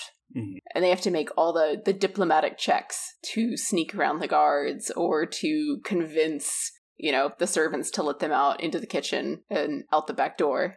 Yeah. That could be fun. and you present them with stuff that is like very YA novel because like these are teenage Yes. characters These are yes, absolutely. The cute servant boy. yeah exactly You see him in the garden plucking I don't know, tarragon tarragon. What do you do? He's approached by Wendy, that i feel like for certain players this would go over very well I think so. I did see a um, Pride and Prejudice inspired TTRPG. So if there is a Pride and Prejudice inspired TTRPG, there has to be some sort of court intrigue, YA styled Yeah. princess in the castle game that would be fun. Yeah, I was briefly surprised when you said that, but then I was like, you know what? I bet there's a lot of overlap between Jane Austen fans and TTRPG fans. Oh yeah. There's a there are two massive Pride and Prejudice festivals. One of them is set in I think it's Bath, England, and the other one is set in Locust Grove, Kentucky, which is close to where I grew up, and it's the homestead of Meriwether Lewis, as in Lewis and Clark. Yeah. And Locust Grove is a great name for a town. I love that. it's a beautiful property and anyway they have they do a bunch of reenactments but these two towns bath and locust grove compete for the biggest jane austen festival every single year like it's massive people dress up they have events I was going to ask, is this like a comic convention? Like, is there Yes. cosplay and stuff? yes yeah it's like half convention and half reenactment That sounds kind of cool. Like, It's I'm not even cool. into Jane Austen, and that sounds kind of cool. oh yeah i can't stand pride and prejudice i apologize actually i don't apologize stick to your own books that you like i can't stand her but yes fight me listeners i shouldn't say that anyway um yeah i would You might go. actually get an angry email about that one. I People- might. People love Pride and Prejudice. i can't stand mr darcy and he was a creep Yeah, I'm, I'm frankly not about any of those, like, what is it, Regency, Victorian, like, era? oh victorian i can do but regency i can't i'm a pretentious person and i think jane austen's writing is pretentious but anyway i think i think that about covers what we can what we can pull from this one Yeah, I think that might be it. Oh, well, you could always put the Moses plot hook in. yes that's true that'd be a great background for an npc or a player character i'd suggest player character because this could easily turn into a dmpc which Mhm. you generally don't want to do Right. Or you could actually have the children, uh, children, players. That's a, that's an unfortunate Freudian slip. you have to leave that in there. I'll, I'll leave it in. Oh, the, the players, they are like little children. And they must be guided. So, you know, sometimes. Anyway, You could actually have the PCs find like a baby in the reeds that has some kind of prophecy mm-hmm. about it, and they have to decide what to do. And it's up to you whether you give them any information about prophecies or not. Yep. I like, Like, maybe they just find a baby and it's like, now you have to deal with this baby. Deal with the baby. Or maybe they're aware that there's a, like, Herodian kill all babies thing going on and they're like, oh, found a baby. Do we I like that. I like that from, one. from the king? Do we kill it ourselves? Is there a reward? Do we kill it ourselves is the most player centric phrase. You know someone would suggest I know. I just, you know, infanticide takes on a whole new meaning in D&D scenarios. I don't think this is a common thing anymore, but when I was first getting into D&D, this seems to date me more than it, it should because I got into D&D when I was like 10. When I first got into D&D, one of the arguments that went around a lot on ooh, this is going to date me. Online message boards. Ah, yes. Uh, for those of you who don't know, they were kind of like Reddit but less centralized. Are there people who don't know about online message boards? I assume Gen Z is kind of ignorant about them. That makes me feel old. Since they're not so much a thing anymore. I guess. Oh man. Okay. Yeah, I spent like my entire middle school years on those things. Yeah. It was like before Tumblr blew up. hmm Huh. Anyway, yes. But anyway, one of the things that was going around on the Wizards of the Coast online message boards in that era was the moral quandary of is it okay to kill orc babies? Because like the the monster manual says that they'll grow up to be evil because it says always Yeah. chaotic evil right there. Yeah. So do you kill the orc babies or do you try to you like not? raise them to be good? and that is why I don't with alignment. Yeah, nowadays the whole always chaotic evil, like orcs and goblins always grow up to be evil, that's no longer a thing. Yep. But that was a thing back in the day. Yep. So there was discussions of infanticide and its moral value. All right then. How many ages hence shall this our lofty scene be acted over? How many ages hence? Let's see. Echoes in modern unknown. culture. Well, we already talked about Termagant, yes, Termagant. Which- I knew there was something that we brought up earlier. which is a weird modern relevancy that I didn't expect Yeah. at all. I don't think there's much else aside from just the trope of, you know, lost baby becomes hero.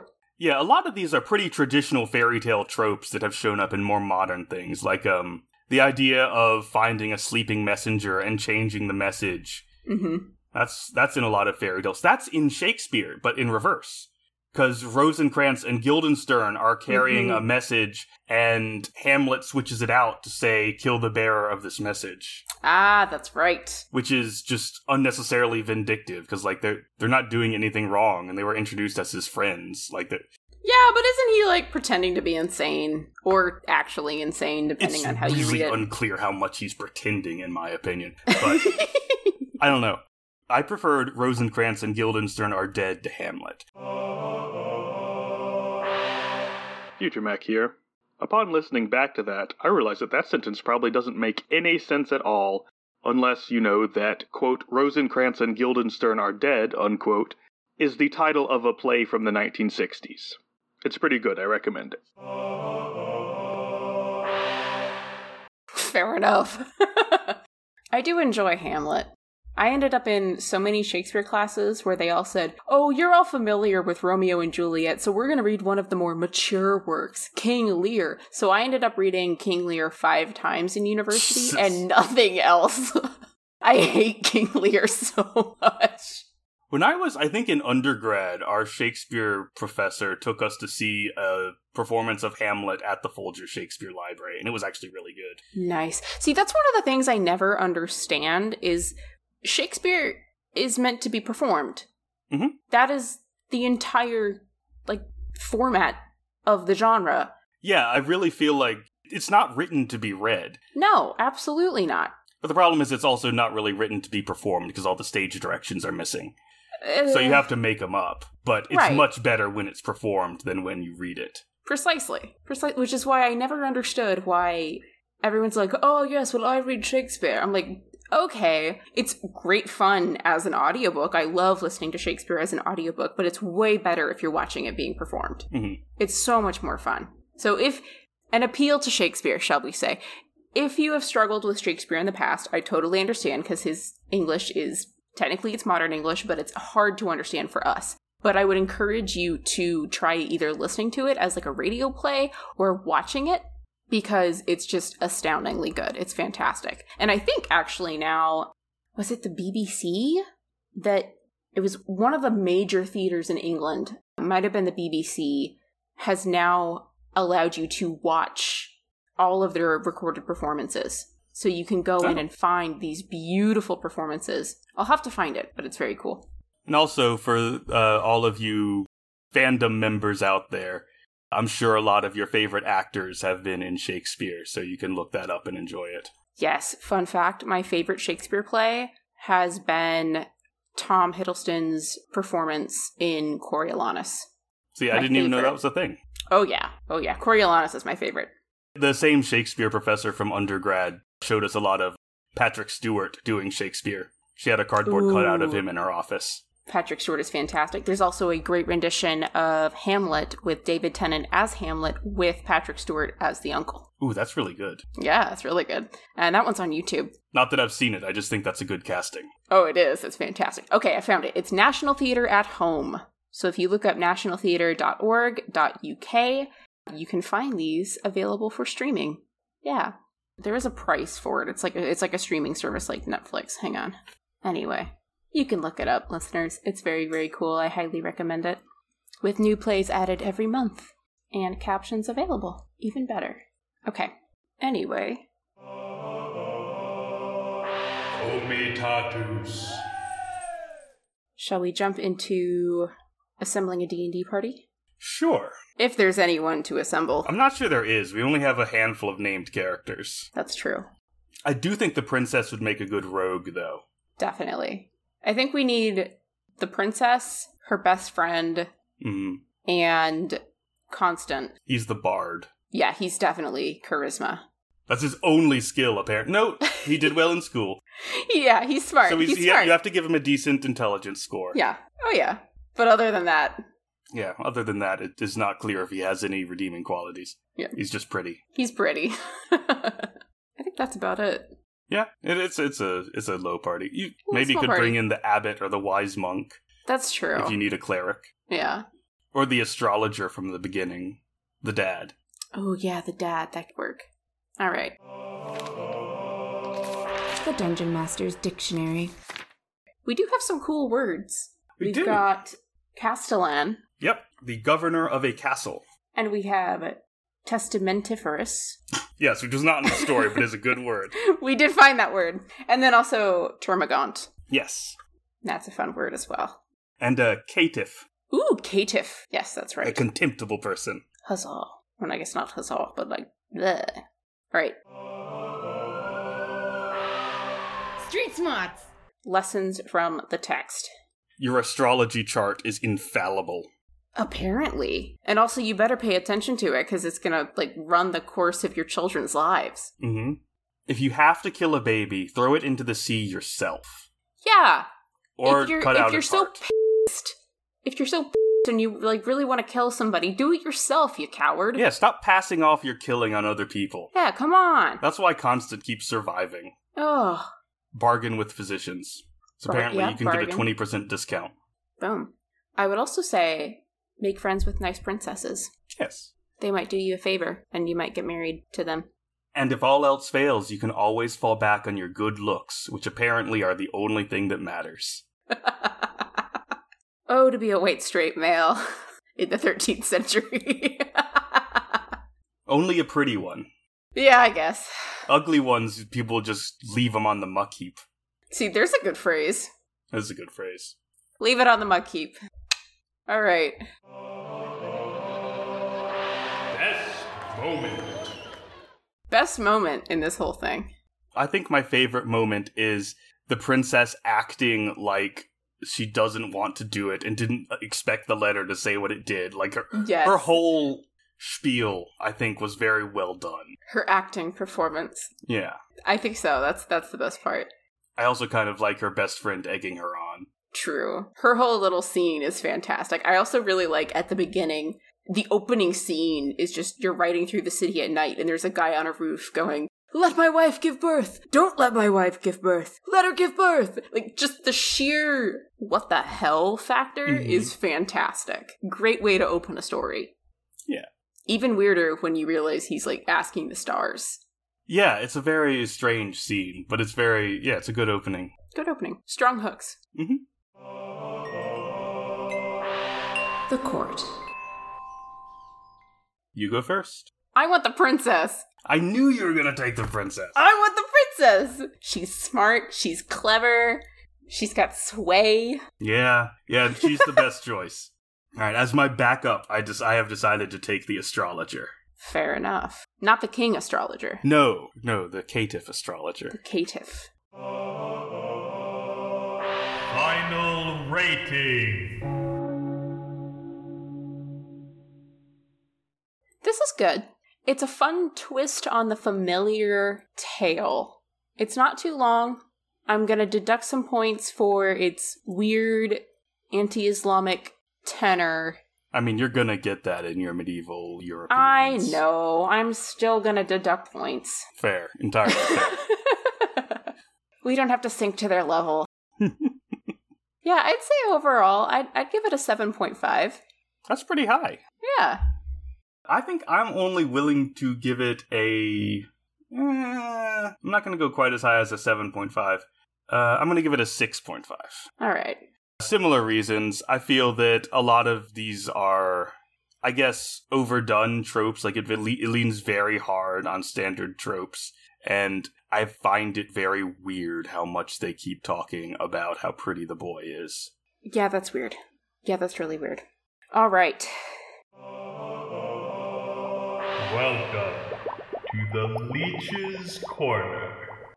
Shall we do some Hildegard? Let's. All right. Every stone contains fire and moisture. The devil abhors, detests, and disdains precious stones. Does he now? This is because he remembers that their beauty was manifest on him before he fell from the glory of that God had given him, and because some precious stones are engendered from fire, in which he receives his punishment. So he's angry with precious stones because God took his jewelry. Yes, Okay. he used to be pretty, but now he's not. And also apparently because he doesn't like that they remind him of fire. Right, because they're all full of fire, as she just said. Right. So, precious stones and gems arise in the Orient. All of them. Apparently.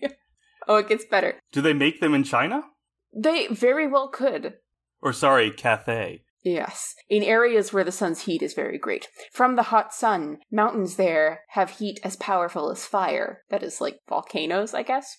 The rivers in those areas always boil from the sun's great heat. Whence at times an inundation of those rivers bursts forth and ascends through the scorching mountains. The mountains, burning with the sun's heat, are touched by the rivers. Froth, similar to that produced by hot iron or a hot stone when water is poured over it, exudes from the places where the water touches the fire. This froth adheres to that place and in three or four days hardens into stone. Stones are hardened water from boiling rivers near hot mountains in Asia. yes. Yeah, that sounds legit. I'll incorporate that into my belief system. I mean, if you told me that different precious metals were made, or like, not, I guess not metals, but if you told me that gemstones and rock were created by the earth spitting up liquid fire that when touching the air turned into like a sapphire, it's it's just as crazy. Look, it's only called liquid fire when it's below ground. When it's above ground, it's called a meteorite. I guess that's fair. All right, all right. Once the inundation has ceased and the waters have returned to the Do river, the inundation, by the way? yeah, Okay. inundation. That's what it says. All right. The inundation of water, the overwhelming. Of, oh, it can also mean flooding. Yeah. Yeah. I, I know the word. I just thought you said indonation, and I was I thought you'd swapped around some sounds. Oh, I perhaps probably did. Who knows? Anyway, the froth dries up, and they take their colors and powers in accordance with the time of day and the temperature. Oh, Then they become precious stones and fall onto the sand, like flaking fish scales. who came up with this? I don't know. And then when the when the rivers flood again, the rivers lift them up and then carry them off to other countries where Okay. they're discovered. that at least th- I was wondering if this was going to be like and then traders gather them up and sell them and there's some sort of gem monopoly off in the east. Not quite that bad. They do get, you know, rushed out onto the ends of the earth. And so, precious stones are born from fire and water, whence they have fire and moisture in them. They contain many powers and are effective for many needs. Many things can be done with them, but only good, honest actions, which are beneficial to human beings, not activities of seduction, fornication, adultery, enmity, homicide, and the like, which tend toward vice and which are injurious to people. huh. Crystals can only be used for healing. You know, I have noticed that, you know, when you see those lists of what you can use crystals for, none of them have bad effects. Yeah. It never says, like, this crystal slows your spiritual development, or like, this crystal makes you bad at making decisions. It's always like, it'll, it'll hasten your spiritual development, it'll make you Yeah. more decisive. This is from Christian medievalism, you guys. But yes, they they reject vices. I think I saw a Tumblr post or something suggesting that some of the minerals that aren't sold in stores should be put in there with like little signs saying they do bad stuff so you'd buy them for your enemies. That's funny. Uh, let's see. Some stones do not originate from these mountains and are not of the same nature, but arise from other useless things. Through them, with God's permission, it is possible for good and bad things to happen. I like that everything is with God's permission for Hildegard. I mean, I know she's a nun, but She's very devoted. and then we get a little history lesson about Lucifer and how he fell. oh, do tell. God had decorated the first angel as if with precious stones. Lucifer, upon seeing them shine in the mirror of divinity, took knowledge from them and recognized that God wished to do many wondrous things. His mind was exalted with pride, since the beauty of the stones which covered him shone in God. He thought that he could also do deeds both equal and greater to God's. And so his splendor was extinguished. But just as God restored Adam to a better part, he sent neither the beauty nor the power of those precious stones to perdition, but willed that they would be held in honor and blessing on earth and used for medicine. So, God gave Lucifer jewelry. Yes, Lucifer thought that the jewelry made him more powerful than God. yes, So, God took the jewelry back and then gave it out to humans. correct, yes. Interesting. To be fair, this is not unlike the Silmarillion. No, no, there's definitely some resonance there. Like this, the, yeah, the glowing Silmarils that corrupt. Well, they weren't supposed to corrupt at first. But they do because everyone, like, what's the word? What's the word I'm looking for?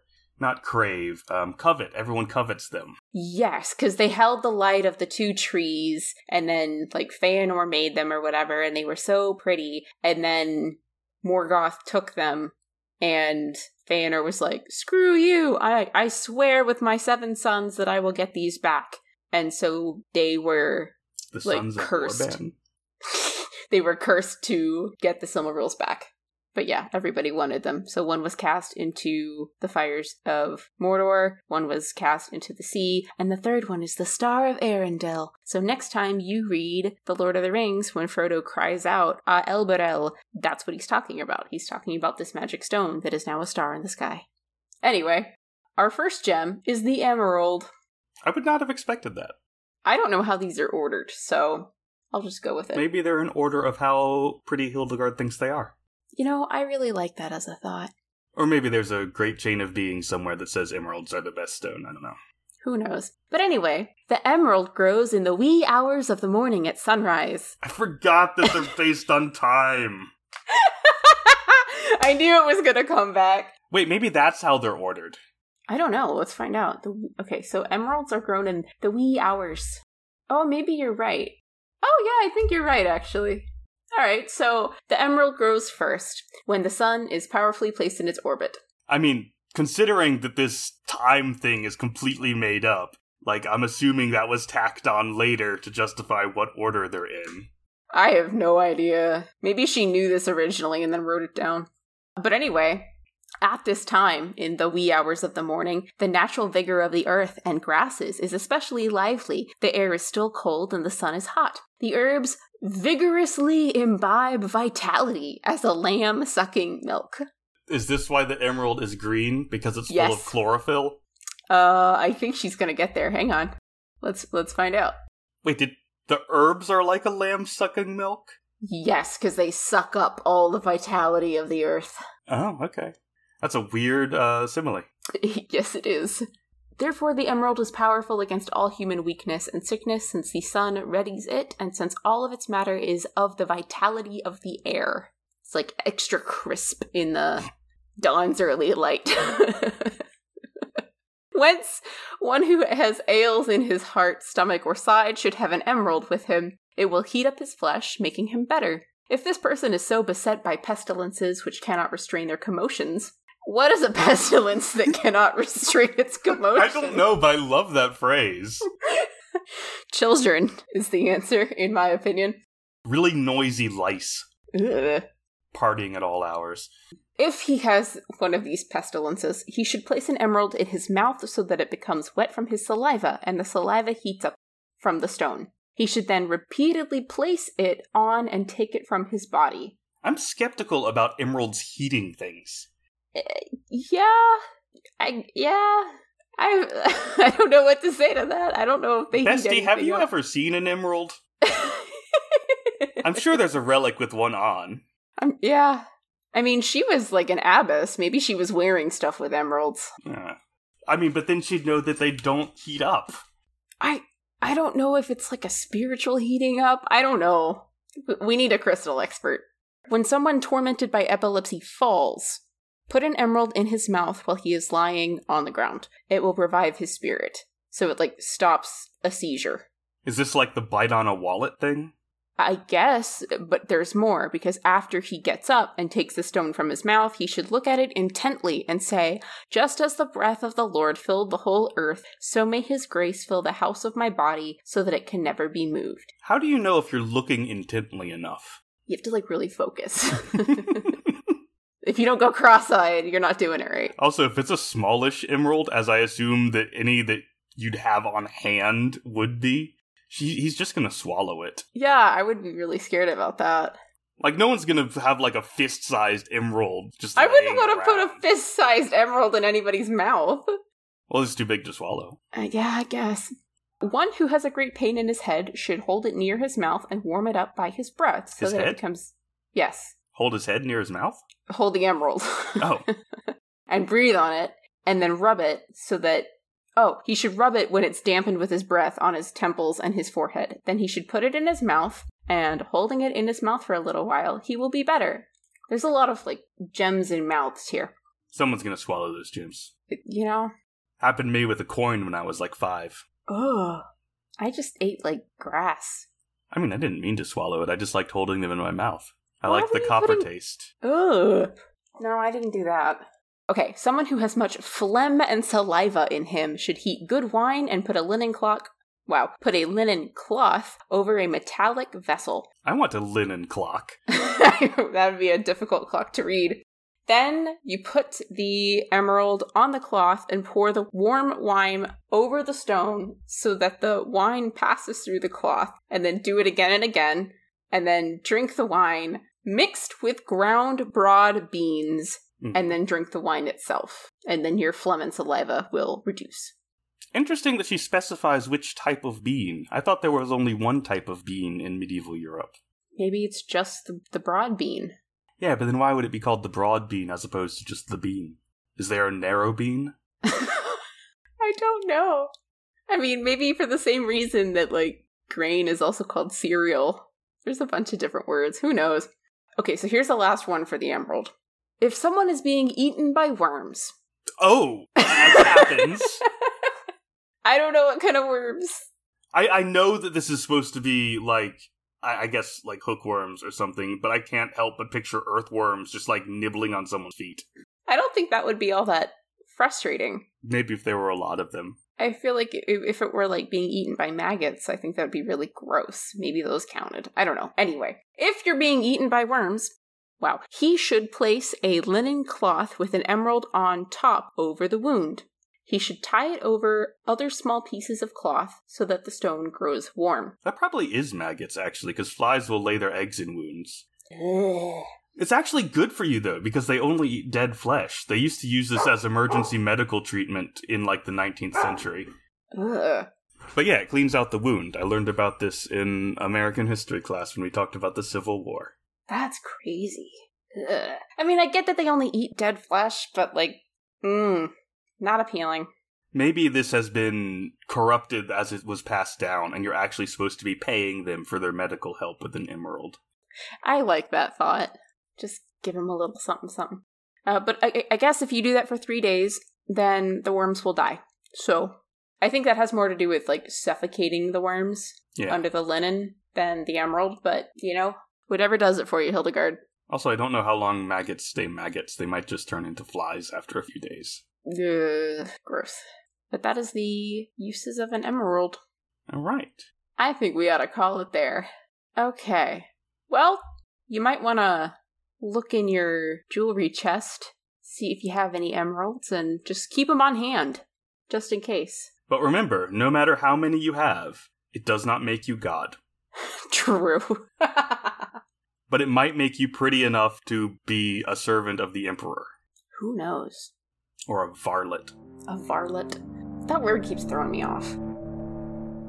Thank you for listening to the Maniculum podcast. Please consider leaving a rating and review on iTunes to help support us. If you're interested in exclusive merch and continuous exclusive content, consider becoming a patron on Patreon. To see our sources and our notes, you can check out our blog, Marginalia, at themaniculumpodcast.com.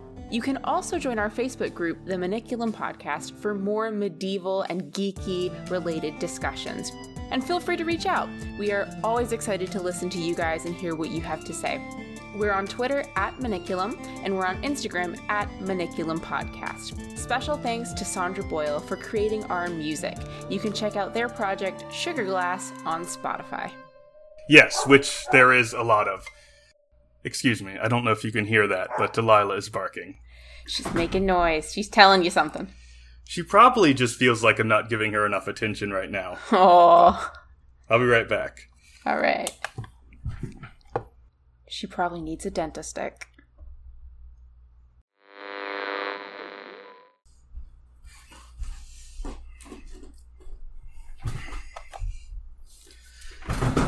Her tennis ball was wedged up against my nightstand, which is a problem she can solve, but she'd rather I do it for her. Oh. She, I will say, she only gets noisy when there's a problem or when she needs something. She's a very well behaved dog. Yes, no, she she is very demanding, but there is usually like a clear A good reason. demand. Fair enough.